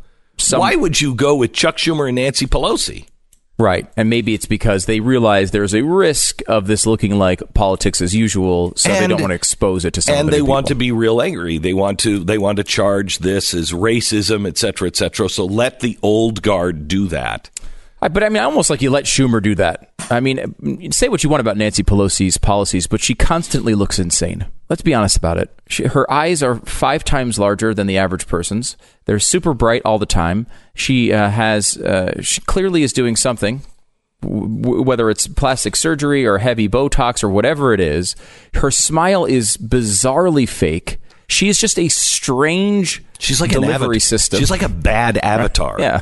Why not put on someone who maybe you're not? If I can understand that, that's a, a somewhat logical idea, right? You want to, if they are self-aware enough, which is difficult for me to believe, but maybe they are self-aware enough to say, look, we don't want to be, we don't want to put one of our new fresh faces for 2020 in this environment because it's a bad environment. People will associate them with negativity. Let's just go out there and take the hit. My guess is more than that, they just want to be on TV as the people who want to oppose you Donald know Trump. that's that's what I um, really believe. yeah. I, I really believe these two egos are in it. That's why there's two people. You know, because Chuck was like, I should do it. Nancy, I should do it. Yeah. And they're, they're- okay. Both of you, neither one of you will compromise or shut up and sit down. We'll both you both do it. Do we have uh, word yet? Is if they're going to alternate syllables uh, for the entire speech? I don't know, but we're counting syllables. We'll be counting syllables tonight to see if it was evenly dispersed or dispersed in favor of the woman. or against the woman. That's it's either sexism or anti-Semitism. Whoever gets the not- little we're- less syllable- We're not sure I don't know. which it will be, but we'll find out tonight. Relief Factor is our sponsor. Yeah. Uh, Relief Factor is something that uh, has made Glenn a lot less irritating to deal with. frankly, Uh, thank you. Uh, Relief Factor, actually celebrating my uh, one year anniversary with uh, Relief Factor. Uh, they've been sponsors for a long time, but I just was stubborn and didn't try anything and, until my wife finally said, try it. Um, because she just couldn't take it anymore. Uh, and so I tried Relief Factor last December, take it three times a day, been taking it for a year. My pain has greatly subsided. It is so worth trying. 100% drug free, created by doctors, four key ingredients, help with inflammation. It's Relief Factor. Please try it. Get your life back. 70% of the people who tried the three week quick start go on to order more month after month because it works like it does with me.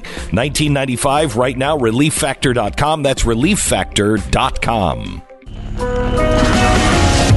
The fusion of entertainment and enlightenment. This is the Glenn Beck Program. I remember when I was a kid, we were at a, um, a local parade, and a veteran, uh, he was dressed up in the VFW outfit with the little hat, and, and uh, he dropped dead of a heart attack right in front of me.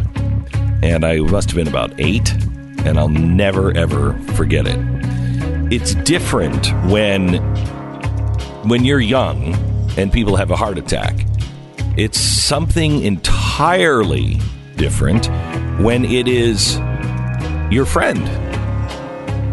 Jeff Fisher, who has been with this show for almost 20 years, um, he almost dropped dead of a heart attack uh, over the holiday.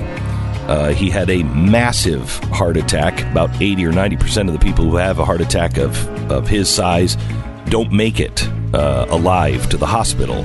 He did, and he's back in his chair today. We'll talk to him about what that experience is like, what he learned, and basically an hour of fatness, uh, all jam packed into uh, the Glenn Beck program as we begin right now. This is the Glenn Beck Program. All right, I want to talk to you a little bit um, about our sponsor this half hour. We've cleared out a lot of the commercials in this first half hour, so we only have to break uh, twice for a minute each and then be able to come right back to the show. Uh, this half hour, it is uh, Goldline. Goldline reminds you hey, have you looked at the stock market lately? Yeah, lots of fun. It's on a rocky ride, and the government shutdown. What happens tonight? Even how is how are all of these going to affect the stock market? the um, the things that are going on right now and in the next year are a little unsettling. I've pulled seventy five percent of everything that I've had in my four hundred one k. I pulled it out of the stock market uh, here over the holidays, and um, I would recommend that you look into what you're doing with money. As you pull things out of your four hundred one k, where do you put it? You pull it out of your IRA. Where do you put it? Because I don't really believe in cash either. Gold Gold is the place that the world always runs to when there is insanity afoot. And uh, I think we are going from chaos to absolute mayhem and insanity in 2018. I highly recommend, Or 2019. 2019, I highly recommend that you uh, find out if gold or silver is right for you. Please call Goldline now. Ask about their gold legal tender bar and the silver maple flex. It is a great bar. The only people that have them, Goldline, and you can keep it like a credit card in your wallet. Really cool. 866 Goldline comes from the Canadian Mint. It was made for this audience, honestly, um, by the Canadian Mint. It's really spectacular. 866 Goldline, 866 Gold Goldline or goldline.com. Break for 10 seconds, station ID.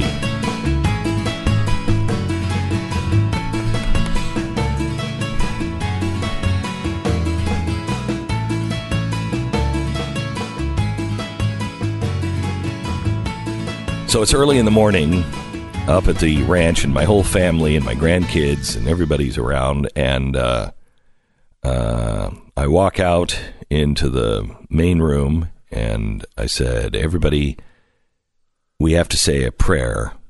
Uh, and everybody on your knees. And my family just looked at me. And uh, I said, Jeffy has just had a heart attack, and it's a big one. And by the end of the prayer, most of us were in tears um, because we just love him dearly. And uh, we were greatly concerned about you, Jeffy. Thank you. Uh, the, the support, the overwhelming support between coworkers and uh, listeners and viewers of this network was unbelievable, and uh, you know, proof that uh, you know, well wishes and thoughts and prayers work. Yeah. So tell me what it was like that morning. You got up in the morning, and Amber told me you were sitting on the edge of the bed. Oh yeah, uh, sitting on the edge of the bed, and the pain in my chest was not going away. Um, back many- up a couple days. Yeah, you know. how many days of pain did you ignore before you were sitting on the bed and wondering whether you should go to the hospital? A couple that I remember. So for two days you were having heart. pain. Well, a, a little bit. I mean, it went away. So it's just. I it's- know that think- you just told- go, oh yeah, yeah, oh, it's going away. Okay, you're fine, and then you just move on. You don't have you just. Uh, you're fine. You And you'll be convince okay. yourself that it's You- not you a do big issue. convince is it a pain? And- Is it a pain like you've ever felt before? Not really. I mean, you, you really, honestly, looking back on it, it was dumb not to do something. Uh, dumb not to go see somebody about it Mm-hmm. because uh, you realize that that's not right.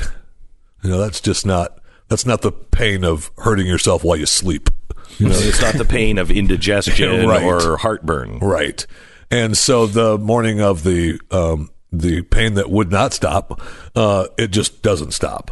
There's no way you just. I mean, it it starts in your chest and it stays there and continues Down and your it's- arm. it was- I didn't have so much of that. It was more just uh, complete pressure on my chest, um, nonstop pain all over. You know, the entire chest. So And, uh, Amber you said, feel, you, know, you feel nauseous and like you're going to throw up, and that's some profuse sweating, I understand. as well. Absolutely, big time sweating, more than usual. Right. In Yeah. fact, Yeah. that was was even which brought up. I'm surprised your family didn't drown. If it was more than usual, I'm, I'm surprised that the lifeguard wasn't called out. Well, the shirt Um, was still, I believe, the shirt was still sopped uh, Yeah. after a couple of days. There's no doubt. So um, uh, you told Amber not to call nine one one. The first time, yeah, don't don't worry about it. I'll be fine. I'll just Yeah, see if it goes away. And then the last, um, the last no was more of a no yes call. Yeah. You know, it was no. Oh wow! So no, means yes to you. Okay, we're learning an awful lot. I've believed in that forever, Glenn. I think you know that.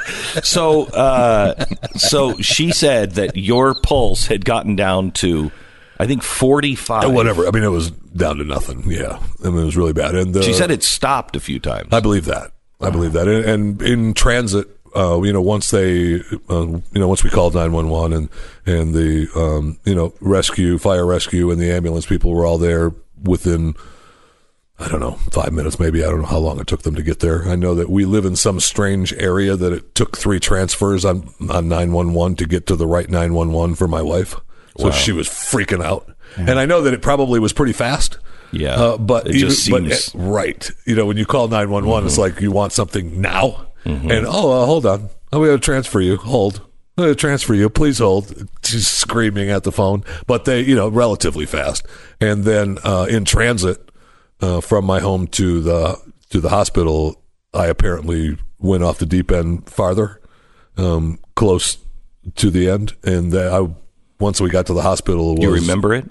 I remember leaving the neighborhood. I remember look. I remember looking out the window, saying, "Oh, this is the way they're leaving the neighborhood." And then I remember going into the hospital. I remember them banging on the door of the ER because the ER door wouldn't open. I remember that. I remember that with the fire rescue going, "Hey, To be fair, though, a lot of businesses have rules to not open the door for you. Yeah. So that's just It's Jeff Fisher. I, I believe there's a restraining order here. this is very possible." right. And so you didn't go into the normal were ER situation, right? I did not. We went went straight into surgery, right? Straight into Wow. the cath lab for uh, heart surgery. We're straight. I mean, I didn't. To be honest, um, shh. But I haven't seen paperwork or a bill or nothing. oh, it's not coming. Don't worry. Everything's going to be fine. I mean, no, it's coming. oh, it's coming. I know coming. there's going to end up at the front hut door, you know, in probably giant Yeah. bags of That was papers. the first thing. When I heard that was the first thing we called HR to make sure that you did not have any problem with paperwork. I can't imagine Oh, yeah? having Thank Amber stand there with paperwork. So, but it's coming. Oh, yeah, okay, that's fine. I believe that, but I'm just saying it was amazing. That Yeah, it was. yeah. Uh, I mean, there was nothing. You know, I mean, it went straight in and right to the uh, right to the surgery, and uh, they had uh, one one on the left side was 100 percent blocked. That's the widowmaker. Uh, as they call it, and like, apparently there's a reason they call that the widowmaker because when it gets 100% blocked, you die. Um, and if it's not attended to fast enough, right? I mean, if you don't get to it in time, uh, if if someone you know believes that no means no in your world and doesn't call nine one one, you're dead, right? I mean, that's as simple as that. They got there in time to fix it. Your life flashed in front of your eyes? Not really. Did you? You know, I was tell- that's what's so funny. I was telling. I remember Pat reminded me this morning when he when he came to the hospital is that um, I don't remember ever thinking this was it. It didn't flash between my eyes. I don't remember. I I didn't think. I didn't ever think. Oh, this is it. I'm going to die. I, I never thought that.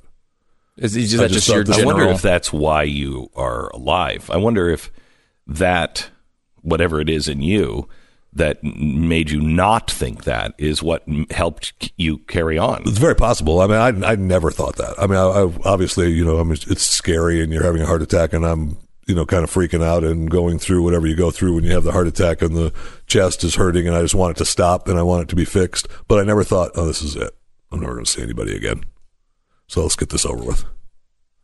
One of the things you t- we talked uh, at your place uh, the past weekend, you mentioned, which I thought was really interesting, was it's kind of like they brought you in and they did their job and cleared out the problems, and then you're kind of like they kind of reset it. You're, you're Yeah. kind of like if they had just known, let's say two weeks earlier, that you had this blockage, you would have still had the surgery, but you wouldn't have had the heart attack, um, and Right. you would be back. I mean, you were. This is remember this happened what. 10 days ago 12 Yeah. two weeks ago something like are. that and here you are you're back at work We're we're we're incredible. from the generation. We're probably the last generation where something like this you don't come back Knocks from. you out. You're done. You're done. You would have had double bypass surgery. Yeah. yeah Double double bypass surgery was like that was crazy. Yeah. And that's last resort stuff now. I mean, I don't even, you know, I don't even think they do it, do Oh, they? I, I, I think they do. I think they, they break your chest open once in a while if, Yeah. if you need it in for particular cases. what a new one? But yeah, yes, It yeah, I guess so. Yeah, if they or if they're going to put in uh, like that, I had a, a stent put in uh, the one valve, and the other valve they cleaned out, And I learned yesterday that they left a couple of valves on the other side of my heart that were like 30 or 40% blocked. They're going to leave those because ah, they'll, they'll clean themselves out now. You'll be fine. Oh, they'll clean themselves They'll clean out. themselves out now with the new Oh, medication. they put little the scrubbing yes, bubbles they in did. there? Yes, they did. I have, that's, the, that's the medication I have now is scrubbing, Scrubbing bubbles, bubbles, right. and it's just doing its work. Right, I mean, it's a ver- you know, it's a, they have me on some kind of I mean blood thinner. I can't. A mosquito bites me, I'm dead. you know, don't cut yourself. Don't cut yourself. Um, but uh, that, yeah, that's that's it. They said that that side will that'll clean it out now that we've got the other sides working good. You good? Okay. Thank you. All right. It's so incredible now, how far medicine has come. I mean, Oh, it it really is is amazing. amazing. It's amazing. I mean, Ray Kurzweil said, "Glenn, just stay alive until thir- 2030, then you'll never die." I mean, that's. I don't know if I want that either, to be honest. I don't want that either. but I mean, that's that's. I mean, that's how far medicine is going to go. Yeah. Uh, and we're just at this steep, steep curve. Uh, we'll come back and talk about changes now. And changes that our wives are now yelling at us about because of you. Uh, we'll get into that here in just a second. Right now, I'd like to talk to you about just sitting in your chair all day. Yes. That's the way, that is the I've been, a, I've been a fan of that for the last couple of weeks. Yeah, yeah. Uh, sitting in your chair. Here is uh, here is the thing. You spend more time in your chair than you do in bed if you're working. That's crazy. That is crazy. A lot of time. You better be comfortable while you're sitting there. Yeah, and we are. We have the new X chair, and they're launching a brand new model for a limited time, available only to this audience at xchairbeck.com. They have the Super X chairs, which have, I mean, I think they fly. I mean, you wanted the flying car? I think that's the Super X chair. I'm not sure if it does fly, but I wouldn't be surprised if it did. They have the best ergonomic uh, support uh, and comfort. This comes in the super chairs and also in the dynamic, uh, uh, the dynamic uh, X Basic. Okay, that's the one I would suggest if you can't afford the top, top, top of the line that flies. You might want to get the X Basic. It is great. They've just started making them. You still get the optional headrest. You still get the optional uh, rocking tension control, which is really good, unlike any other chair. You've got the uh, adjustable lumbar support. And it's a new year, so start it off the right way with a chair that provides ultimate comfort. You get $100 off the X chair right now. Plus, you'll get if you use the uh, promo code Beck, you're also going to get a uh, a free footrest as well. Use the promo code Beck for the free footrest. Visit xchairbeck.com or call 844 4xchair. 10 second station ID.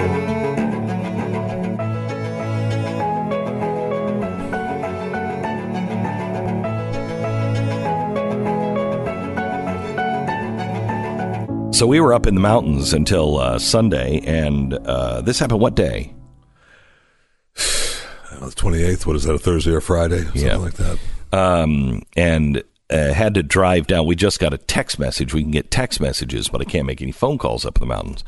So I had to drive 20 minutes, freaking out. Um, and uh, I called Amber right away, and then I called uh, Pat and Stu. And Pat ended, or Stu ended the conversation with. Uh, basically, it's different when someone who's like a peer, a friend, this happens to. It, it changes the way you think about the life. I don't know how much longer we can do this to our bodies. Right. That's, we that's exactly what he said. we can't do this to our bodies anymore. We're not young anymore. Very disappointing. I just like to apologize. yeah. Yeah, Uh, I'd like yeah. to apologize to you. Thank and you. Thank not you. to Stu, but I'll apologize to you. no, no, no. And and actually, Jeffy, it's good. I've got to lose fifty pounds. Um, what did the doctor say to you?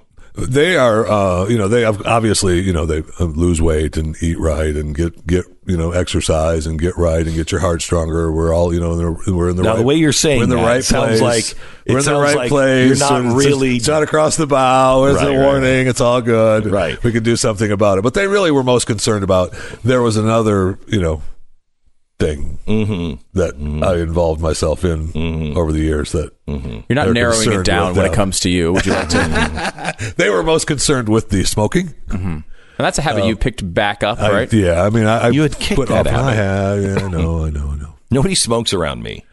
I didn't know you had started smoking again.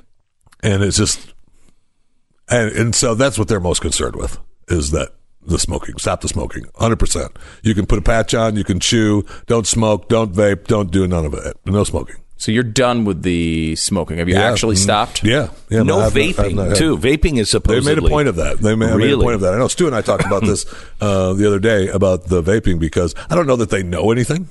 Yeah. For sure. I don't know that there's any actual deep studies that prove that. I think the science on it honestly is pretty favorable towards vaping as far as a, a replacement. I mean, it's much lower on the risk uh, sort of scale. But again, that doesn't mean a person who just had a heart attack should take it up. I think if you could stop, it's better. I mean, I think I a think lot of that's the- where they're at, right. Yeah, That's a lot of these they're at. companies talk about that in that like this is a way to stop. It's not necessarily something. It's certainly not something you should just start from. From scratch. Scratch. Like if you're not Right. smoking, don't start vaping. But if you mm-hmm. are smoking, vaping's Maybe probably vaping better. help, right. Though for you, coming out of a massive heart attack, Don't vape, right. zero Done. smoking Zero. of any sort. is a Zero- good zero smoking of any. Yeah, you should not even go to Los Angeles. So that right, that's pretty much it. Yeah, Yeah. Uh, which you know kills the rave parties that I've been going to. Oh, I know. I know. Uh, that's only so nothing about the. That'll cocaine and the heroin. They didn't get, they they did talk a little bit about supplements at one point yesterday with the heart Supplements. doc. The heart doc did point out a few things about some of the supplements, but uh, that's about it. what, what, what, what, dying are- to ask about this. Yeah. What are the supplements? Just I mean vitamins, Glenn. Vitamins are supplements. Vitamins. So he's taking Oh some gosh. shady products Shady like made in. Mongolia. Are you? Yeah, are you taking like rhino horn? No, those are illegal. Yeah. So did they? I mean, you know, we've occasionally mentioned on this program before um, uh, your weight. We've mentioned that. Yeah, I think once or twice. If people, if longtime listeners Really? might have remembered this. Now we have we Now, have this show. yeah, on this show. Huh. Did they say to you like, "Hey"? Now your mean- wife notoriously I know. likes fat men, which Or like at the fat, Christmas least. wine at the pre- Christmas party. Do you know what she said? Do you know what she I said? no, I- I she don't. came up to me and she said, "You are looking great." I was immediately like, "I have got to lose weight." Okay. Wow. Yeah, yeah. That's the moment. That Yeah, you were looking you feel- great. She didn't really mean that. Yeah. she did not really mean that. Yeah, so uh, I thought, wow, I am as big as a house. I've got to stop. So, she, but she likes her men plump. And she does. And look, she, and she's a uh, you know she's a fan of starting to eat right and, and do things right now. Uh, you know, health wise. But she is also a notoriously good cook of all the things you should I not know. have. I know. So is It'll that stopping? difficult. Are you going to make a change in this realm? I already have, Stu. Oh my gosh, look at that. He is going to die. He'd rather die than stop die. eating Twinkies. Yeah. That's what we're seeing. I'm making, I'm, I'm going to lose 50 pounds this year. You're going to lose 50 pounds I'm this year. going to lose 50 Excellent. pounds. Good. Uh, I mean, that's it's important. Wanna that you do join that. me? Oh, Glenn. Are we out of time? wow. Of course, I'm gonna. I'll lose it. It's easy. Fifty pounds. I can do fifty pounds. How much weight should you? How much? How much? You because you were you were really you were really svelte for a while. Yeah, you lost what over 100 pounds. Over hundred pounds. Yeah, and then I gained about 75, 80 back. So Uh, after you gained how much? see, you know, once in a while there's fat jokes. Just, Right. just Right. fly around. Right. Well, it's You just a. Right, but I mean, Okay, so- seventy pounds from where you were. Mm, I don't think so. Eh, Maybe a little bit more than that. Okay. I'll- No, no. really? Yeah. Got a lot of water weight you're held on to. Oh, well, I'm hollow inside. yeah. Uh, so have, do you have a plan? Do you have a, a goal in mind of what you want to do? Is it They actually right now the the docs were more concerned with let's get the heart healthy and let's you know start exercising and start getting that back and everything else will follow. and the smoking? Okay. No smoking. No, yeah. So what are you that's- doing that's for 100%. exercise? That's 100. percent They they put me in uh, some place I have to go to now, some heart rehab place. So whatever they, I have to go with what they say. I know. I just started using I a, know. row, a, row, a rower. Ooh, I, lo- I used to love those. yeah, Frank Underwood. Well, I have to. Yeah. I have the one Frank Underwood had. Oh, really? Oh, those are great. Um, and uh, uh, started using it. It will wipe you out. Oh, yeah. And it, if you do five minutes a day, even, but you do five minutes a day, twice a day. Do they recommend more than just five minutes? Uh, no, actually, it's like ten minutes. They say ten minutes a day, and it is High a intensity. full body workout. Interesting. Yeah, I'm up to four. And then I just want to kill myself. I but I don't sorry. have the strength of the energy to be able to reach for a knife or anything deadly. All right, Jeff Fisher, thank you so much. God bless you. I love you too. Back in just a minute. Not me. Okay, thanks, Jimmy.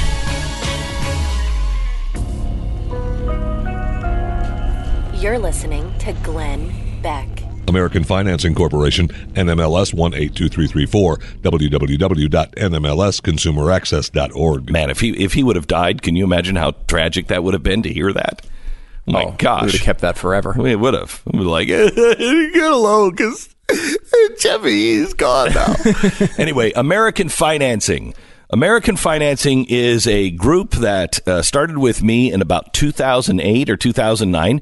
They wanted to start in 2006, but I wouldn't take them because I didn't believe in mortgage companies. And they kept saying, We're not that kind of mortgage company. We work for the client, not the bank. I said, Uh huh. Call me after the collapse. They did. They didn't have problems. People didn't have problems because they didn't do stupid loans. They work for you. Call them now if you're looking to refi or your brand new home, first home, AmericanFinancing.net. That's AmericanFinancing.net or call 800 906 2440. While he's still here doing it, you should listen to Jeff Fisher's podcast. It's called Chewing the Fat with Jeffy. Uh, get it on iTunes right now.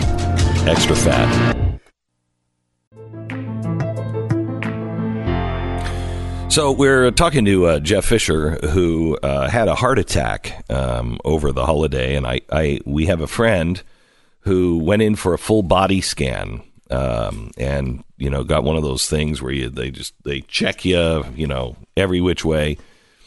Uh, scan came back, said that he had four places of skin cancer and had some heart blockage, like seventy percent heart blockage. Um, it was right before Christmas. He decided to uh, go to uh, somebody about the skin cancer, and he would, after the holidays, do something about the heart. And he died last week. um, I mean, the heart is just you, you know nothing happens if you don't have the don't have the heart. We were surprised to find that Jeffy does have one. Um, as it stopped working, There were several people that commented on that. Mm-hmm. Uh, even throughout the uh, overwhelming response of uh, Mm-hmm. well wishes and prayers, many people were surprised that I actually had one. yeah, it, I caught the joke. And the heart wasn't black either. It was actually. Well, I, I don't know. I just remember the the one that the doc showed me when I was laying there when he said he showed me a picture of the of the heart pre surgery and there was you know this big blockage black blob up there that he showed me and I I can't find where that picture is now. was I it a wanna- cheesesteak? It very well could have been. Yeah. It very well could have been. I'll say though, I, I think I'm a huge believer in this being the future of, of medicine. You know, what Princeton Longevity Center does and others, where they'll do these full day physicals on you. And you know, the biggest thing with Jeffy is like. If the, if you had done this scan, a full body scan, they do it for all the cancers. They do it for the 3D picture of your heart with all the blockages. They know where everything is. It's all the tests that happen to you after you get a heart attack. Right. They do before you get it, so then they can Yeah. see that it might be coming. And the, really, the only barrier here at this point is cost. Mm-hmm. It's you know it's it's it's it's hard to afford for a lot of people. But at some point, we're not far It's- away it- from we- this being a regular part of everyone's lives, where they can scan for this stuff and catch it way before you get to 100. It's percent. so much more cost effective to do it before. before. Oh, my gosh, I mean, yes. as soon as insurance companies are like, you know what, it makes more sense for us to do this with everybody prior Right. to than it does, Yeah. you know, after because they're going to be in the in, in you know intensive care for what were you in day and a half? A couple days, you did Yeah, a couple least two days. days. Yeah. Uh, you know, it's it's a lot less expensive. and the cost will come down once it becomes more and more common. I- I- It really is. It's one of those things because heart disease still is, you know, the, you know, the, so many. It's one of the biggest causes of of our medical costs, along with death, obviously. Uh, and that's one that between that and cancer, catching those things early, they can cure them early. We just don't. We don't. You know, most of the time, you're not testing for them until you have a problem or you notice something, and at that point, sometimes it's hard to actually deal with. So, uh, so Pat and I, uh, and more Pat than me, I, I've only gotten the looks from the family, and it helps because before you had a heart attack, I said I've got to lose fifty pounds, and uh, That's and- good. So you laid a little bit of groundwork before the heart attack, so you're good. You right, still laid, you right. laid that. Well, you, Some might you were thinking question if I knew in advance, but I'm not talking. um, but uh, so so I just got the looks, you know. Boy, Jeffy's got to change the way, you know, he's got to start exercising, and then I get the whole family looking at me like, mm How about you, know. fat man? yeah, exactly right. I know, so I want to thank too. you. Yeah, well, you're welcome. Pat's- And then Pat, Jackie is all over. Yeah. I mean, I'm sorry. She's I like, apologize. she's, you know, We've got books to read, and this is the food you're going to eat, and you're not going to eat that, and this is what we're doing. yeah. You got to read the book. I don't want to die. Well, I do want to die if you keep telling me to read the book. I do want to die. I'm looking for a way out now. You're serving me kale. I want to die. That's, so Jackie is pressuring Pat to eat better and Oh, go yeah. through this. You're getting this. I am getting pressured as well. Are you Yeah. getting anything, Stu? I haven't had too much. Yeah, she was. She, call. she's kind of. She eats really well. That's the problem. she doesn't But- really. She doesn't need you. No, definitely not. So Yeah. There's no, there's no Yeah. doubt about that. I, Yeah. I'm definitely bringing the. Tania says, you know, Tania's been pretty cool about this, and I think it's because Tania's like, "Mm, I ain't got to Eh. booze at any time. I'm good. yeah, you're, she's good. okay We're with set that. up. Yeah, I'm good. Yeah. I'm good. I've I've had my share on that one. So why 50 pounds? Did you pick that number randomly? No, because that puts me back to where I I should be. Mm, maybe seventy. puts puts me back to about two fifteen. Right. So you're in the area where you're, you're in striking distance. Of, Mm-hmm. Yeah. You know. Uh, Yeah. I mean, the lowest weight I've ever been was two oh eight. 208. That was yeah. I mean, outside of high school. Was that CNN was- headline That news? was headline Yeah. news always, yeah. And I've never There's got- a couple I'm- pictures of those days, man. That's Yeah, and. I've never gotten back to uh, 210 even. I mean, I just I just can't get back to 210. But I've I've hit a place to where uh, I can't for some reason lose the weight. I've tried really hard. I can't lose the weight. Um, and I've Me gotten this- either. Want some ice cream? yeah. Well, no, no, no. I, I, I've put on a lot because I've just given up. I've just been like, fine. Um, Right. And that's just that's not a good place to be. But I've I've tried for for a a long time to lose the weight, and and I I just can't do it. And I've also been in a place to where my doctor, and this was the greatest day of my life. I said, "Could you call my wife, please, and tell her this? I don't want you doing any exercise at all. No exercise." I'm like, "Oh my gosh, could you write that down? We need a can I- prescription. I need a tape or I need to hang on just a sec. Say that into my phone, please. Call my wife. I need you. Is there a Bible around? Because I'll swear to I, I will follow you to the letter right now. Is this a real doctor or uh, someone you He was found in behind Mexico. a? He was in Mexico. He's Okay. still a real doctor. Got something hanging on the wall. Says he is. Right. So what I want to do is I don't I don't want to I don't want to try to lose weight with a bunch of people who are like I want to I want to lose weight with a bunch of people who are like me. You know what I mean? It's like if you go into a gym. I'm not going into a gym by the way, but if you go into a oh. gym, you know, then all the then you're the fat person that everybody looks at. You know what I mean? I don't want to be around I don't want to be the fat person. I want I want to lose weight with people and only people who have experienced this know mm-hmm. I want to lose pe- I want to lose weight with people who are out of breath when they roll over in bed at night. It's funny you mentioned that, Glenn. but uh, I'm here for you. yeah, you know when Yeah. you when you're like, Whew, I don't really have to sit up now, do I? yeah, I mean, whoa, that was a workout. And you mean all the way over? Because I think Yeah. everyone who rolls all the way over is out Is of breath. breath. Yeah, you're I saying what halfway? like if, you know, when when you're thinking, I just can't roll over. It's going to be I'm going to be winded. Then I'm going to have to sleep an extra hour. Or like you when know, you're- I'm looking for those Right. people. like when you're lying in bed and you're thinking, I really have to go to the bathroom, but there's so many steps. There's just so Yeah. many steps. If I just stay here, maybe I can hold it until Yeah, morning. I've always been that way. See, here's here's my biggest problem is I have always said, I don't know if you remember me saying this, but I've always said I'd be happy if I was just a brain in a jar. I love I don't that. I yeah, I don't I don't like the whole body thing, you know. I just I'd I'd be happy put a book in front of I have to have an eye or two. And maybe a mouth. Okay, I'd be happy if I was just a head. You need in the. WALL-E scene, right? Yeah. The movie for WALL-E with the Right. guys in the in the exactly seats, right. Yeah, so you aspire yeah. to the negative Right. side of that I movie. have now that my body doesn't work so well. Yeah. I've adjusted that thinking that's not good. No, I would not be happy as a head in a jar. Really? Yeah, no. I would think you'd be rejecting your body more than ever, like others are. Yeah. Pardon, pardon I'm sorry. I just had a conversation with Tania before the show. Sorry. Yeah, no, it's uh, our. It's, by the way, it's our 19th anniversary. Today. Oh, that's perfect, right. perfect timing Yeah. for that joke. yeah, it is Uh, because I think she's probably like, oh God, I don't have to anymore, do I? I, mean, I think I've. I think I've done my tour. Of We just duty. came back from vacation. Tour of duty. How many years is it? A lot. 19. 19. That's 19. That's amazing. I cannot. I, It's 19 years in two days, Jeffy. 19 years in two days that I said my first words in talk radio full time. Do you remember what they were? I wasn't listening to you then. I know. he was the producer. He was the he was the board op, and I said, I think by taking this job, I've, I may have made the biggest mistake in my life. It's a good way to introduce yourself to an yeah, audience. Yeah, Mhm. but that's that's how I was feeling because I thought this ain't ever going to work out. As I know, that's the way I was thinking. And at five thirty, at five thirty, I did a bit, and Jeffy just looked through the glass, and I was dying, just dying. And it was a wheel of meat, I think. But no, no, no, no, no, no, Wheel of disease? meat. No, it was uh, wheel of blame. Wheel of blame. And the concept was this is before PC got way out of control. The concept was we had to pick a story, and then I would spin spin the wheel of blame, and it would come up with like white men or Native Americans, and I would have to take the story and and adjust it into that. Now that's the easiest game. Now it's all done all the time with the Right. news, uh, and it was just dying and going nowhere. And I, I looked at Jeffy like, good God, help me, man. Take me out to a spot. And I pointed, and he hesitated.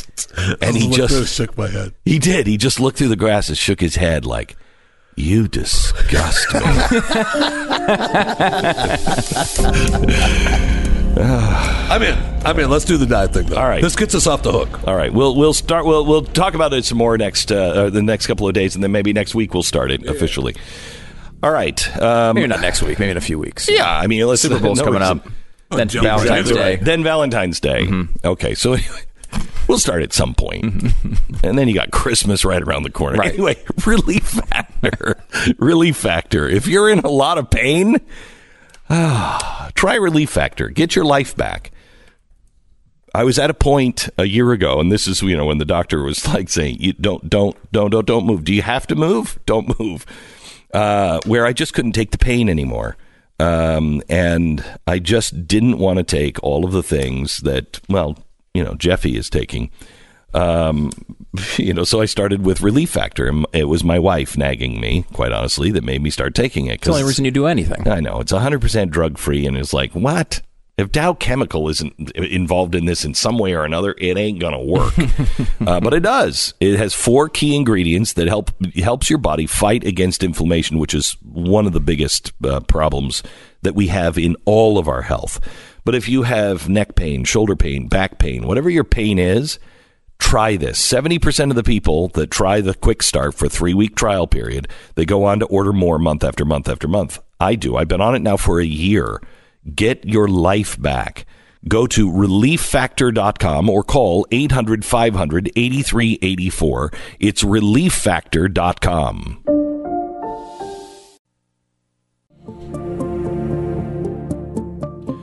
You know, for an organization with parenthood in its name, Planned Parenthood doesn't seem very interested in parenting at all. That's why they have to save most of their ire to fight any effort to limit abortion at all. Remember, any any opposition to Planned Parenthood is automatically construed as being against women's health. You just don't want women to get, you know, basic uh, health care. No, that's that's that's not true. You're just part of the white patriarchy. Well, that's probably true. But think about think about where we are in this debate. If you can even call it a debate anymore. Defending unborn humans means you're against women's rights. The left is genius at twisting logic and then making that twist mainstream. And for an organization that claims to care so deeply about basic female issues, Planned Parenthood focuses most of its firepower and resources on defending abortion. That's what they are. They're abortion houses. The last example is their billboard campaign across Iowa to try to get people to, quote, say abortion. Go ahead. Say abortion. Just let it roll off the tongue and feel the stigma of murder fade away. Say abortion is their new campaign. Planned Parenthood says we're shifting the narrative so all people can talk openly about abortion. No, that's not true. You don't want me talking about abortion. Say murder. Planned Parenthood is waging their billboard war because the governor of Iowa recently signed into law one of the strictest abortion laws in the nation, known as the Fetal Heartbeat Law, which bans abortions in the state after the baby's heartbeat is detected, which can be as early as six weeks. Now, the notion that it might be a baby human in there with a heart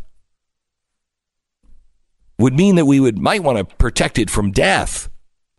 The law hasn't taken effect pending a lawsuit from Planned Parenthood. And that's why they put the billboards up. It features the face of a woman who supposedly had an abortion next to a quote saying, I had an abortion and I'm not apologizing. Another version says, I had an abortion and it was just health care. you know, most people agree. And when you get down to six weeks, that's where it starts to fall apart. But that, that line keeps getting further and further back as technology grows. It's interesting that we don't see a Planned Parenthood billboard urging women to get that mammogram or cholesterol check. When's the last time you saw that? Abortion is the only billboard worthy cause for Planned Parenthood because abortion is profitable as an industry. It is the cause that keeps them in business. It isn't isn't that the most grotesque thing you've ever heard? Yes, Planned Parenthood is zealously devoted to women's health and defending women's rights. Not the health and the rights of women that are still in the womb. Not mammograms, just abortions. The women still in the womb are apparently expendable because they're not women yet. They're just babies with the potential of being a woman or a man or one of the other 94 genders. Thank you for saying it. I want to make sure you- somebody needed to say it. That's really an incredible thing. You're right too. I mean, it, people generally do not support abortion past the first trimester. Only 28% of people supported in, uh, in the second trimester, and only 13% of people supported in the third trimester. So the mainstream, the actual policy of the Democratic Party is supported by 13% of the American people. They do not Well, have a lot of that- support. I would say that was even less because the Democratic Party won't even stand against partial birth abortion. It's true. I mean, and that would be even that's even less, right? Um, uh, but it is. It's one of those issues that you know people just don't like to talk about, and so it doesn't get any conversation. But I, I think a lot of these billboards and these crazy things are a positive for us because you really have to be. You should be proud of it. If it's nothing, you know, it's either nothing or the worst thing that's ever happened. Yeah. And if you think it's nothing, well, then of course you can go build, put up billboards all you want. I mean, I don't know how you justify that mentally, but go Yeah, ahead. But, we can, but what they say is we should have a conversation about it. I'm perfectly willing to have a conversation. Yeah. Uh, without any name calling. But they're not. They're not. No, they want they want a conversation in which they are talking and no one else is. Yes. And that's the problem with America.